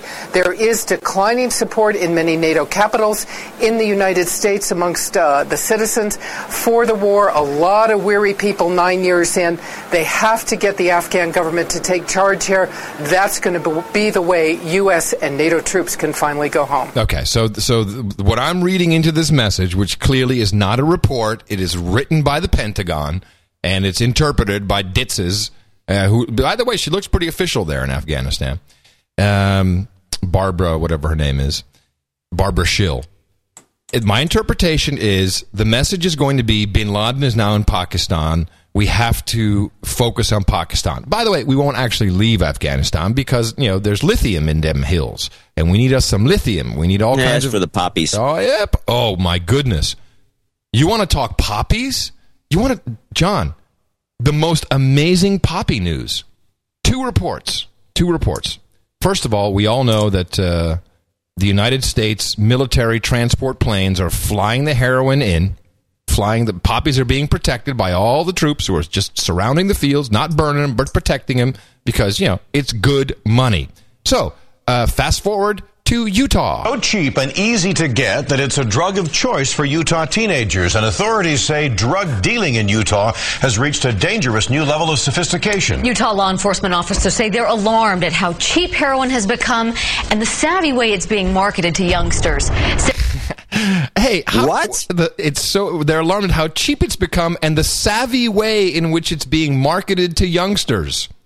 Savvy, it's savvy. Listen up. Sarah Palin has the story. Well, Bruce and Dini, police say they have seen kids as young as thirteen and fourteen addicted to heroin, a drug that costs significantly less than its prescription counterpart, OxyContin. So that was news to me. OxyContin is its synthetic counterpart? Yeah, it's it's it it well it yeah I think so. So generally what is, speaking, what is OxyContin used for then? Pain. Right, and is there any heroin in it? No, it's it's it's, it's I think it's completely synthetic, it, but it's based on uh, on various uh, uh, opiates hmm. in terms of the structures. I'm, well, anyway, I'm so sure. so uh, the good news is the kids are no longer on the OxyContin because you know that costs like. money to make, and it goes to the wrong people. Uh, we want them on heroin, so we've come up with some outstanding marketing ideas to uh, sell our heroin to the children, uh, to our own kids uh, that we're shipping in, in from Utah. Afghanistan. In Utah, yes. Oh, yeah. Oh, and by the way, Utah's not the worst, not by a long shot. And it can be cheaper than either marijuana or spice. Spice, John. What I've, spice? Have you ever had any spice? I don't know. What pe- spice? Pepper? I don't know. I, I don't know what spice is. I've never heard of the drug spice. Well, they're plugging it in Utah. Yeah, spice. Spice is us. Uh, spice stocks are up in Utah. I have no idea what it is. I will ask somebody my daughter. In the chat room yeah. must know. What is spice? Okay. In the last twelve years, you know, I've struggled with addiction to heroin. If your family's not strong, it could destroy it. Nothing about the fight against heroin is fair. The relationships it destroys, the things people find themselves doing to get their next fix. And now, the slick marketing and delivery techniques used by dealers. In the Salt Lake Valley, the average age is young adults, sixteen to twenty-three years old. According to the Sandy Police Department, the system along the Wasatch Front makes getting drugs easier than ever. A buyer calls a dispatcher, who in turn sets up a meeting between the buyer and a runner. Well, this is so savvy. It's called drug dealing, you dick. It's like, uh, that's so savvy. But wait, there's more. Those runners are supplied by re-uppers throughout the day. In the end, a buyer can pick up heroin at a location near them within twenty minutes. If you've never seen the movie American Gangster with Denzel Washington, you need to see this, which is based on a true story. This is exactly the story. It's the same script. It's the same story. Very sophisticated network. It gets shipped in on military transport. Uh, at that time, it was being yeah, shipped the movie in, in coffins. Is, and the movie is a true story. Yes. Let's emphasize that. And uh, by the way, spice appears to be a synthetic pot. Blamo. Almost like the police do. You tell us where you are, where you need the help, and we go to you and help you. They've kind of almost like the police. I, I ooh, boy, I won't say it, but you'd almost think they might be involved. They've taken that and molded it, unfortunately, into a criminal enterprise. It's easier than finding someone to buy you alcohol. It's easier than finding weed. That's why we want you to stop drinking alcohol. That's why we're taking your, your drink away, because we want yes, you... That's neo-prohibitionism. We have been emphasizing... What this, these clips prove is that what you and I have been saying for the last two years, at least, or more, that this whole thing is leading to this. And, and in fact, last week we went went through a bunch of these anti-drug uh, uh, uh, issues, uh, organizations, uh, uh, N G Os, and government organizations, and they never talk about heroin because they don't. It's apparently the U S It's, government it's what is we want you on. We want you on heroin. To heroin. Get on, and get on the age. The Afghanistan war. The whole thing is this is it's so far out. The the basic. Our basic thesis here that is almost incredible, and I think most people would just go, oh, "Well, it's probably yeah, that's pretty funny. Those two guys are they're hilarious. The Dvorak and Curry. That's pretty funny what they think. Yeah, it's not. It's not. Can't be it. It's about terrorism." Literally getting our kids to ride the H train, the white pony. Everybody, jump on board. We are rocking the H in Utah. It's easier than getting someone to buy you a pack of cigarettes. The trend of teen addicts has become a nationwide problem. In the Washington towns of Stanwood and Camano Island, forty-two students are currently being treated for heroin addiction. The price is cheap, sometimes as low as five dollars. Some dealers also offer incentives. Buy ten balloons of heroin and get one free.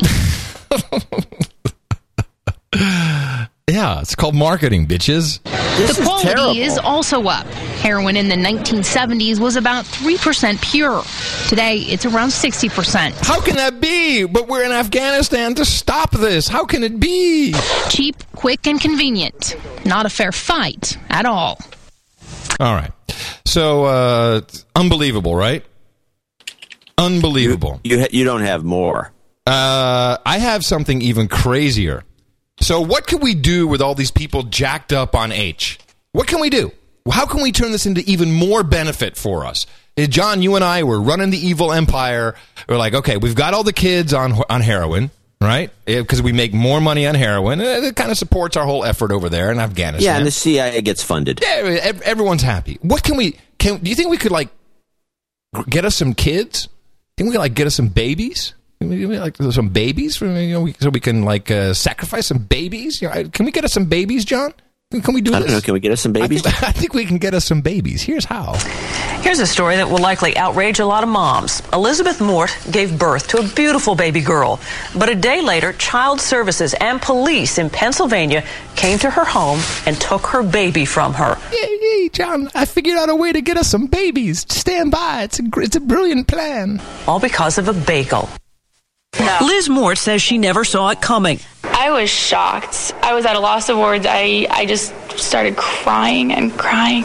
Child Protective Services in Pennsylvania was at her doorstep, taking her one-day-old baby because they thought Liz was abusing drugs. Someone was saying that, oh, we're C Y S and we found something in your system. And at that time, I had never even heard of it before. And they said, we have to take custody of your child. And I was like, what? What are you talking about? Jameson Hospital in Newcastle tests mothers of newborns for drugs. State law allows it. But what the hospital didn't consider more closely was poppy seeds. So, yeah, I heard this story when I forgot that I was I would have clipped it too. Uh, this story was from I guess about a week ago. It's a disgusting story. Is by the way, is that the same voice that's on the Utah story? Is that the same? It sounds like the exact let, same let me, person. Let me listen to the, the Utah. In Utah, Sandy police say all jurisdictional boundaries are. Let me now hear her. Opium. Com- Wait, I mean, it sounds like the same woman. Hold on. So this is the this is the Utah woman's report. Or fight at all. Okay, and here's the, the other report. State law allows it, but what? Is that the same woman? No, it's a little, uh, it's little, little, uh, little, little, little uh, ballsier. So anyway, other... she she says she ate a bagel with poppies, yeah, and and that's why. It sh- so first of all, what are they doing testing pregnant women for heroin? I don't know. To take I the just... babies. Yeah, apparently, yeah. Because there's a law that if and you... it's poss- I, I don't know about the poppy seed excuse, but it's probably... It, it, poppy seeds, the poppies you buy commercially to make poppy seed cake and seed cake and the rest of it are opium uh, poppy seeds. Yeah. A lot of people don't realize that. In fact, yeah. in the olden days, before they irradiated these things, you, you used high. to be able to buy a box yeah. of them and throw them in your backyard. You'd have a bunch of poppies. Pop, yeah, because poppies grow. It's great stuff. Anyway, yeah. so uh, let's just finish up this story. I'll fast forward so you... Uh, can find out uh, what happened uh, after they took her child away. Work and I just cry half the time. Mm. So uh. far, no lawsuit has been filed. The A C L U says it's trying to figure out the next step. Liz did get her baby back, but it took five days for the hospital and Child Protective Services to determine that she was ah, a fit crap. Ah, hey, we got a refunder. The worst part about that is the mom should be with the baby for those first five days for the uh, for various uh, and who knows they they psychological yeah, and they plugged uh, the kid full of R F I D reasons. Dust. Who knows what they did? We got ah shit, John. We got to refund this kid. Yeah, we got we got to refund her. We got to bring this one back. Eh, well, just when pathetic. We thought we had one. Yeah, it's it, it's it's crazy. It's crazy, and you're right, John. You're like ah, oh, Curry and Dvorak, b- bunch of idiots. But here you go. This is this is it. It's happening everywhere. Get people off of alcohol and get them onto heroin. And don't forget, we also have to uh, keep the marijuana initiative from passing. Yes. So the best way to do that is just to say it's not going to pass and keep people from voting. Now, the, the propaganda uh, started to spew from the O'Reilly show about this. Uh, and if you take just within one show, he actually hit the topic twice. Uh And with not just the short clips. I mean, he went on and on and on about pot and everyone's stoned and they're not going to vote because they're stoned. So let me play a couple of clips from O'Reilly's in this regard. Uh, Part one is him talking to Rasmussen, the pollster. Which is pretty about, much a right-wing poll uh, organization, right? He's not a particularly, he's not one of the more accurate pollsters. No. He's not as bad as Zogby. Whatever. Yeah. All right. Ready? Yeah, hit it. Yeah. Right. Now, do you believe that the marijuana initiative on the ballot is going to take more liberal people out to vote? Is that going to be a factor in, in, in the race? I don't think it's going to be a huge factor. No, really? I really don't. First of all, the numbers show it's very close on right. the election. I think it'll be voted down. I don't think their legalization of marijuana well, is going to... And you're right. I would agree with you on that because right. most people who are undecided vote against these initiatives. Right. And you know, you got to take into effect that a lot of people who want legalization of marijuana will be so stoned they won't be able to get out to the poll. Yeah, and that plus the fact that, you know, you know what? Have you, know, have you been to Humboldt County? I mean, whoa.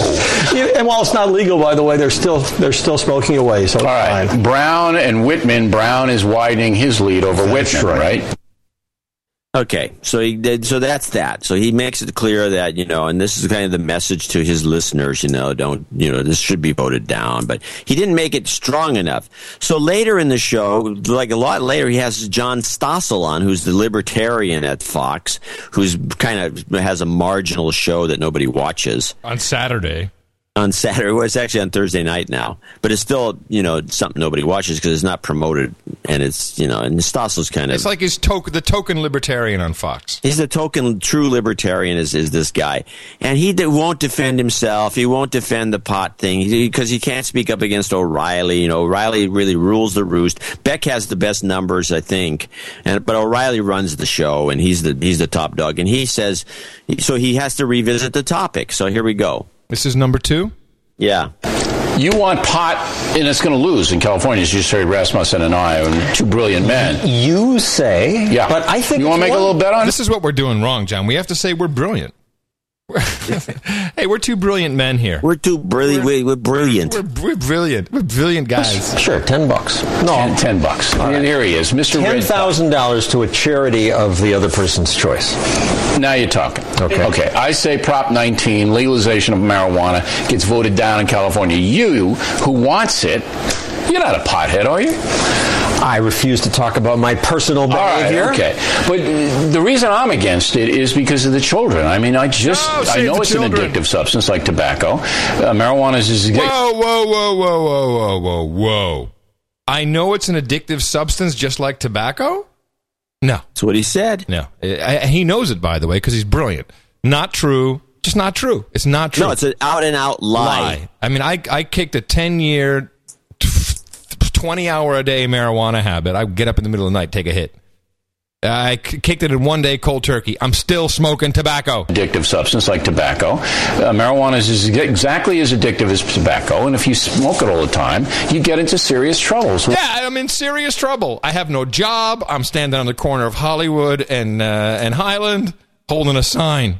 I got, I'm, in, I'm in serious trouble because I smoked it all the time. Why do People I want shouldn't to do that. It? People shouldn't get into serious trouble. But making it illegal is a war on our own people. And a I'm, war on our... What does that mean? A it war, means the how, police are breaking people's door down. It means adults door? are not allowed to make their own decisions about... But you want heroin and cocaine legalized, too. That's how crazy you are. I think the honest intellectual argument is to say, if you're an adult, you should be free to do what you want to your own body. And the burden of proof ought to be on the government before they take you know, that freedom away. I, I tell you what, if it, if those people were not allowed to go outside, I would agree with you. But as soon as they go outside, it gets up to a public safety issue. Hey, well, we have a solution.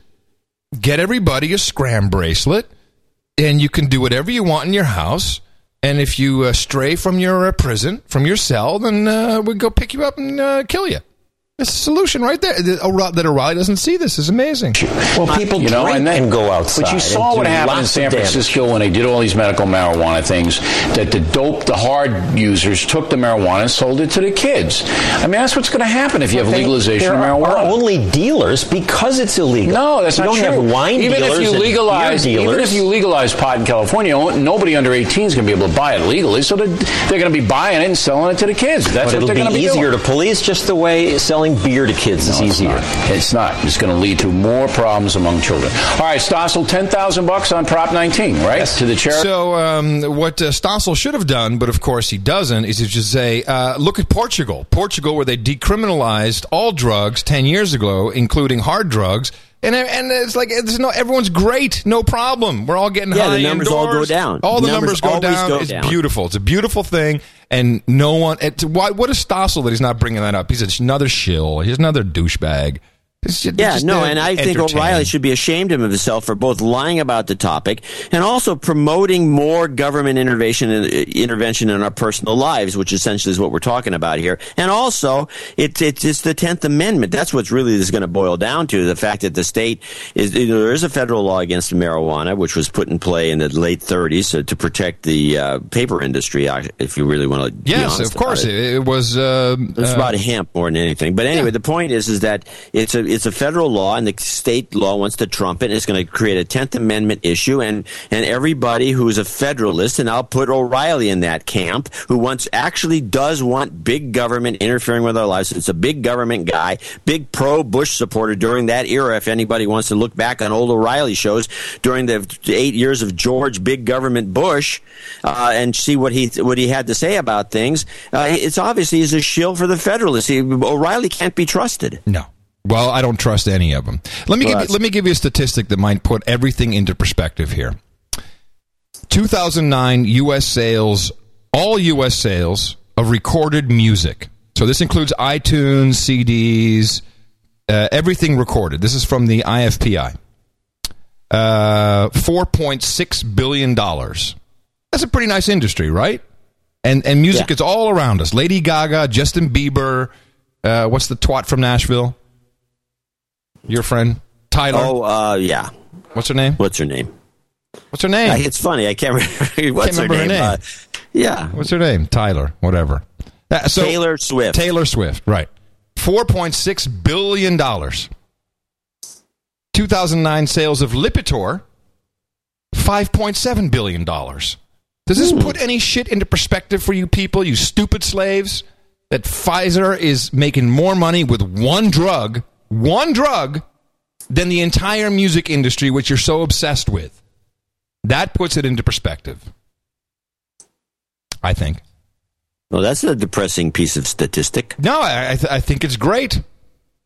I think it's really great. We're not even talking about all the other stuff about the uh, about all the uh, the add-on. I'll tell you, the four point six billion dollars in the music industry sure employs a lot more people.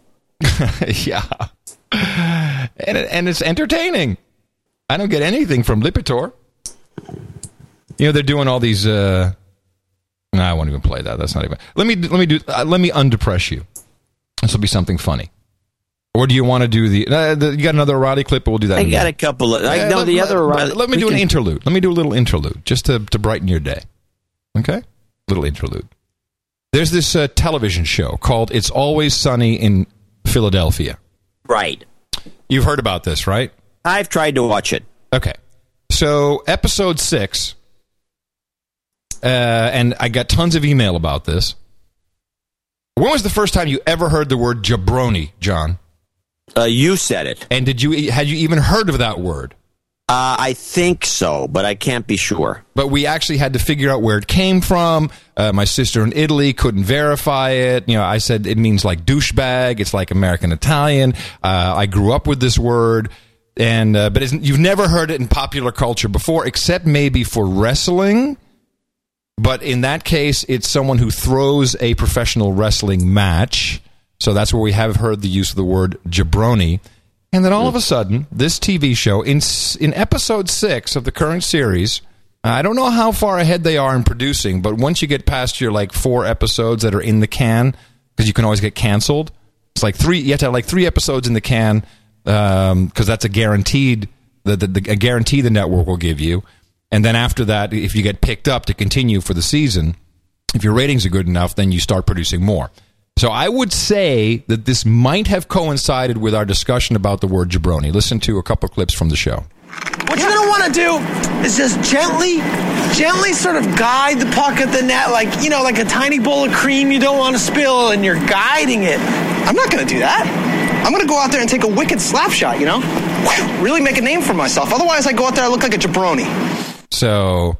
that is not the wrestling use of the word. That is the no-agenda use of the word jabroni. And it, it didn't stop there. You know, you can't take a slap shot before you even know how to handle a stick and a puck. So We just glide one just to get the form, and then we'll get bigger and bigger and eventually slap shots. But it starts with gliding like cream. Go. Gliding like a jabroni is what I'm going to be doing.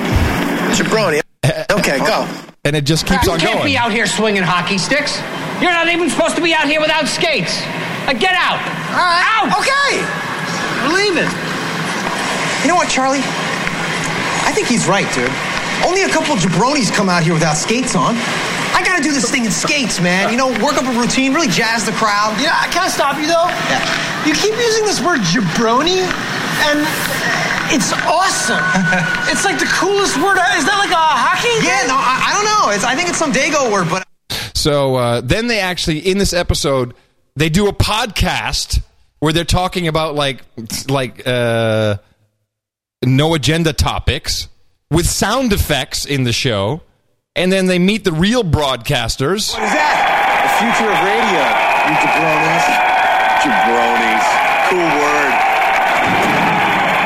jabronis. Jabronis. Cool word. So uh, I just I, there was the, I heard that little future of radio. Future of radio, yeah, yeah, yeah. Because they're doing so a you, podcast. You're, you're, this is positive proof in your mind that somebody on the sh- one of the writers probably is listening to the show. I can't say it's positive proof, but I have a feeling. Why doesn't the guy give us a note? Say I hello. Know. Like, this is what always pisses me off. It's like, but come on already. Anyway, it'd be cool if it was like that, and uh, and they should do a crackpot and buzzkill shit on the show. Yeah, right. Yeah, I mean, give us some real promotion, you jabronis. Yeah, really yeah. Do, that's the do, thing. They, they they just steal our material, and that's the end of it. Yeah, do something for us. Come on, help a help well, a donate. Brother out. Help a brother out. Yeah, you poor Dvorak. Writers. Dvorak dot org slash N A to the writers of the uh, Sunny in Philadelphia show. Yeah. All right. No. You know, I've tried to watch it a couple of times. It, it just uh, it it's got a cable pacing that I just I'm always having trouble with. I, I there's only a few shows that they produce specifically for cable that I can actually. It's always just like I wanted to watch Nikita, you know, and I couldn't take it. It was just that the pacing and the, then the commercials are always weird because people watch cable. The reason dramas. Why is they should have chosen Mickey for that role in Nikita, and they they chose some stupid woman. They chose the wrong one. She was up for that. She would have been great. Yeah, she was up for it. Yeah, hmm. She would have been great, and they chose the wrong woman. The wrong actor. Well, whatever. I didn't. Still, it's the pace. I probably still have trouble watching it. So, uh, hey, thanks, brother. Well, I'd watch her, man. Just make me some clips. Um, I got maybe one, we're almost done, but I got. Do I have anything here that? Yeah, there's one thing I want to mention because it might get dated, but I was a little shocked, uh, and I think the the, the meme machine, the the, the uh, government uh, propaganda machine is. Really going into full gear for uh, domestic terrorists. Oh, uh, cyber terrorism, perhaps? No, just regular domestic bombers. Oh, okay. The cyber terrorist thing is going on. That's going on, too. I didn't document too much yeah, of that. I, I, I did, I, I'll talk about that in a second. I got some I of that. documented two, two incidents with major shows. Major. The number one show in the country is N C I S, and this last week's episode was a bunch it, it, with no explanation, no motive, no rationale. There was It was a weak, weak story with no plot points that were worth a crap. But it was about, it was obviously they didn't have their heart into the show, into it, but it was about domestic terrorists, a whole group of them in some little community, and they were all rich people, and they were they had a grudge against the government, and they were going to blow up Republicans with guns. They were exactly Republicans with guns. They're going to blow up a little league field filled, filled with girls who were fam- who were the daughters of famous judges and generals. Blow it up, blow them bitches up. And so, you have uh, a clip from that? I don't see a clip. No, I didn't get a clip from that, but it mean because I didn't think much of it. I said, "Well, that's a one shot. We're not going to see this anymore." I, I think they, the people got to give up on this domestic terrorist thing. Then I heard the teaser for L A Law and Order, which is this is a story about tom- domestic jihadis, American jihadis who wear you know the burqas and the masks and the whole thing. And here, this is the teaser, which kind of just summarizes the show. Next, a case that looks open and shut. You should all burn in hell! But the deeper they look... They killed two little kids. Tragedy turns to conspiracy. An all-American jihadi terrorist cell. With enough explosives to take down the Staples Center. Police! The defendants plotted an attack on L A X. To kill thousands of people. He was just using me. The message is coming! But that's just the warm-up. I have no choice but to surrender the defendants. New Law and Order Los Angeles. Next on N B C. Isn't that a beauty? To who's ever doing the teasers, by the way, I, somebody out there must know. Whoever's doing the teasers for Law and Order Los Angeles is the best. Yeah, do a teaser for us, man. We need your work. We love I mean, your this work, guy man. Is we love good. your work. So, we so, love. I love his stuff. I don't even watch the show anymore. So, John, as soon as I see the teaser, I got it. I forgot to ask you if you were ready for ten twenty-one, ten twenty-one, because this is amazing. I love how this happens. Uh, the Great California Shakeout at ten twenty-one on October twenty-first, where millions of people will practice drop, cover, and hold on as we are practicing for the big one. You can see it all at shakeout dot org. What just happened? We just had a six point six quake in Baja, California. Yeah. yeah. Did you feel it? I didn't feel it, but uh, it's always amazing how we have these uh, little tests. It's just a drill, everybody, and then all of a sudden the real deal happens. How convenient is that? Drop, cover, and hold. And they got a picture. You should see this website. Got a picture of a dad. shakeout dot org? shakeout dot org. You got a picture of a dad and a kid under a under a desk with books falling on them. You can't, you know, if you've ever been in a good shaker, there's a couple of things you should know. Well, by the way, they'll get killed under that desk. Yeah, I'm of course, at it's that the picture. Stupidest thing ever. Yeah, no, the, the the desk will crush the two of them when the ceiling caves in. Yeah. But anyway, that's beside the point. And the fact is, is if you have a good shaker, you can't usually a real good one that would kill you like that. Knocks you on your ass immediately. Yeah, you're you're knocked down. To, you got to drop, cover, and hold on. They forgot There's nothing to, put, to drop. You you will drop yeah. because you, the, the earthquake will knock you down. And then you, you got to cover and hold on, slave. Hey, play the beat the quake. Hey, there's a game here. We can play a game. Cool. Beat the quake. No, it's Flash. I'm not going to do that. Look at this website. Anyway, I lost you there for a second. Look at it. Oh, uh, yeah, of course, because we're we're shaking, drop, cover, and hold on. And here's a funny thing on this little site. Little Share site. Your shakeout stories and photos. This is an eighteen million dollars website. Let's see it. Let, let's go to share our shakeout stories. Anyone, does anyone post anything? I'll what is this, this site? This, uh, go to this site, ladies and gentlemen. Sh- shakeout dot org. shakeout dot org. And it's brought to you by American Red Cross, of course. They they want your money. And look, State and, and by the way, look at the mosque. FEMA. Look, oh no, that's the Griffith Park Observatory. I thought it was a mosque. FEMA, yeah, well, looks like a mosque. FEMA, U S G S, Cal E M A, California Emergency Employment Management whatever. Agency, whatever that means.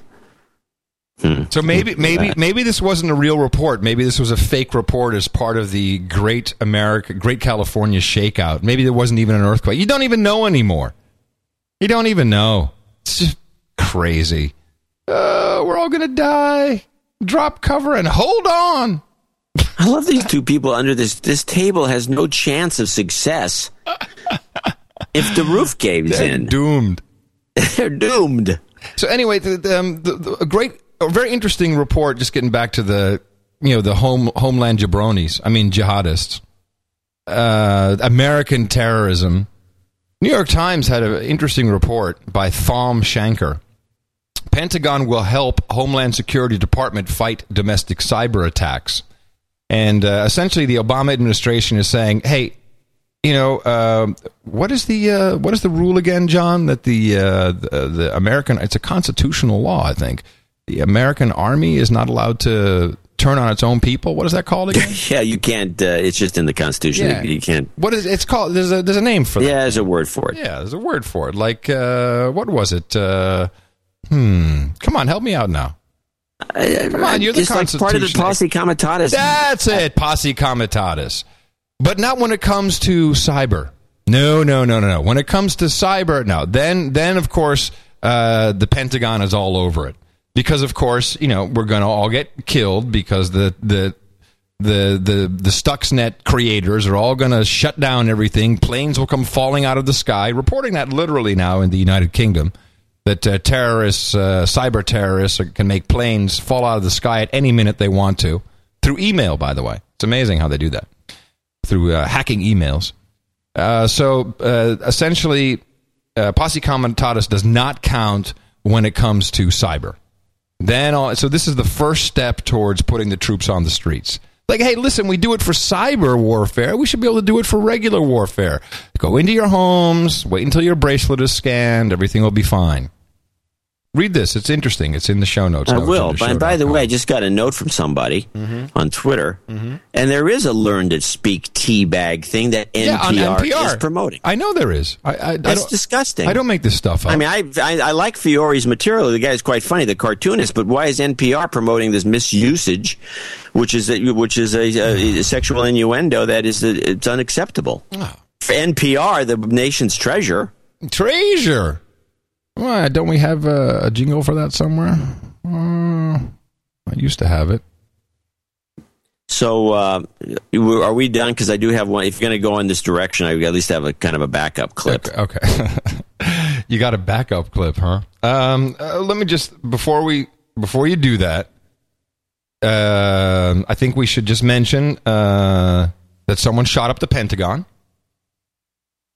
You did hear about that, I presume. No, I didn't. When was this? They shot...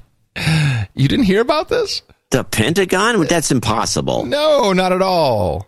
Today at approximately four fifty-five a.m., uh, five to seven gun- gunshots were reported by Pentagon police officers in the vicinity of the Pentagon South parking lot. Uh, Pentagon police immediately shut down the reservation and closed all access to South parking, as well as all entrances to the Pentagon itself. Pentagon Police, Virginia State Police, and Arlington County Police conducted sweeps of the area with no initial findings. Uh, the re- reservation was declared safe and reopened at five forty a.m. Uh, at six twenty a.m. this morning, an interior search of the building conducted by officers and investigators discovered two exterior windows that had been impacted by gunshots.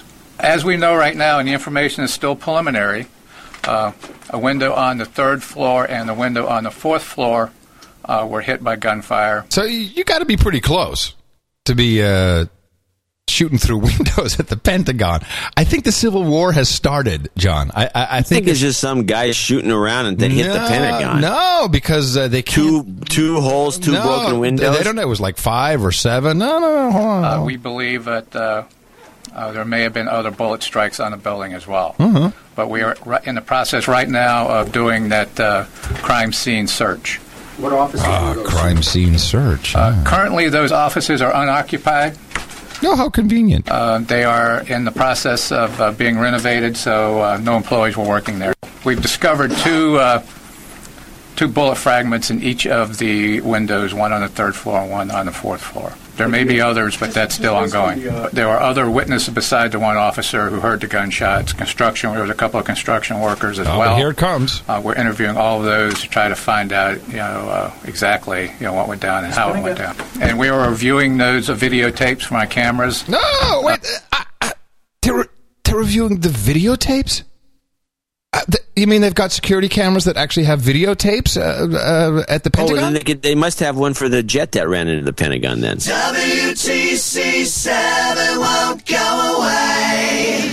Amazing, huh? They, they, Always brings it back. Yeah, okay. I got to. So uh, I think we're done. I can do this other stuff later. It's, it's kind of interesting, but it's not that interesting. We'll never get back to it. Uh, no, I always move these clips to the next week. So there's a lot of stuff that uh, that we left on the table. Um, please go to the new and improved show notes at no agenda show dot com. People, uh, the the science is in. People actually do like the new uh, the new show notes format, which is really nice to know.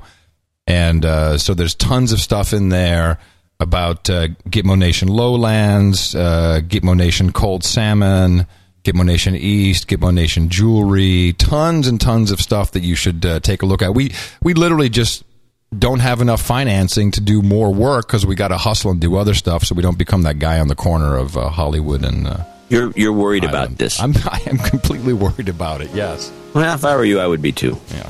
Thanks, pal.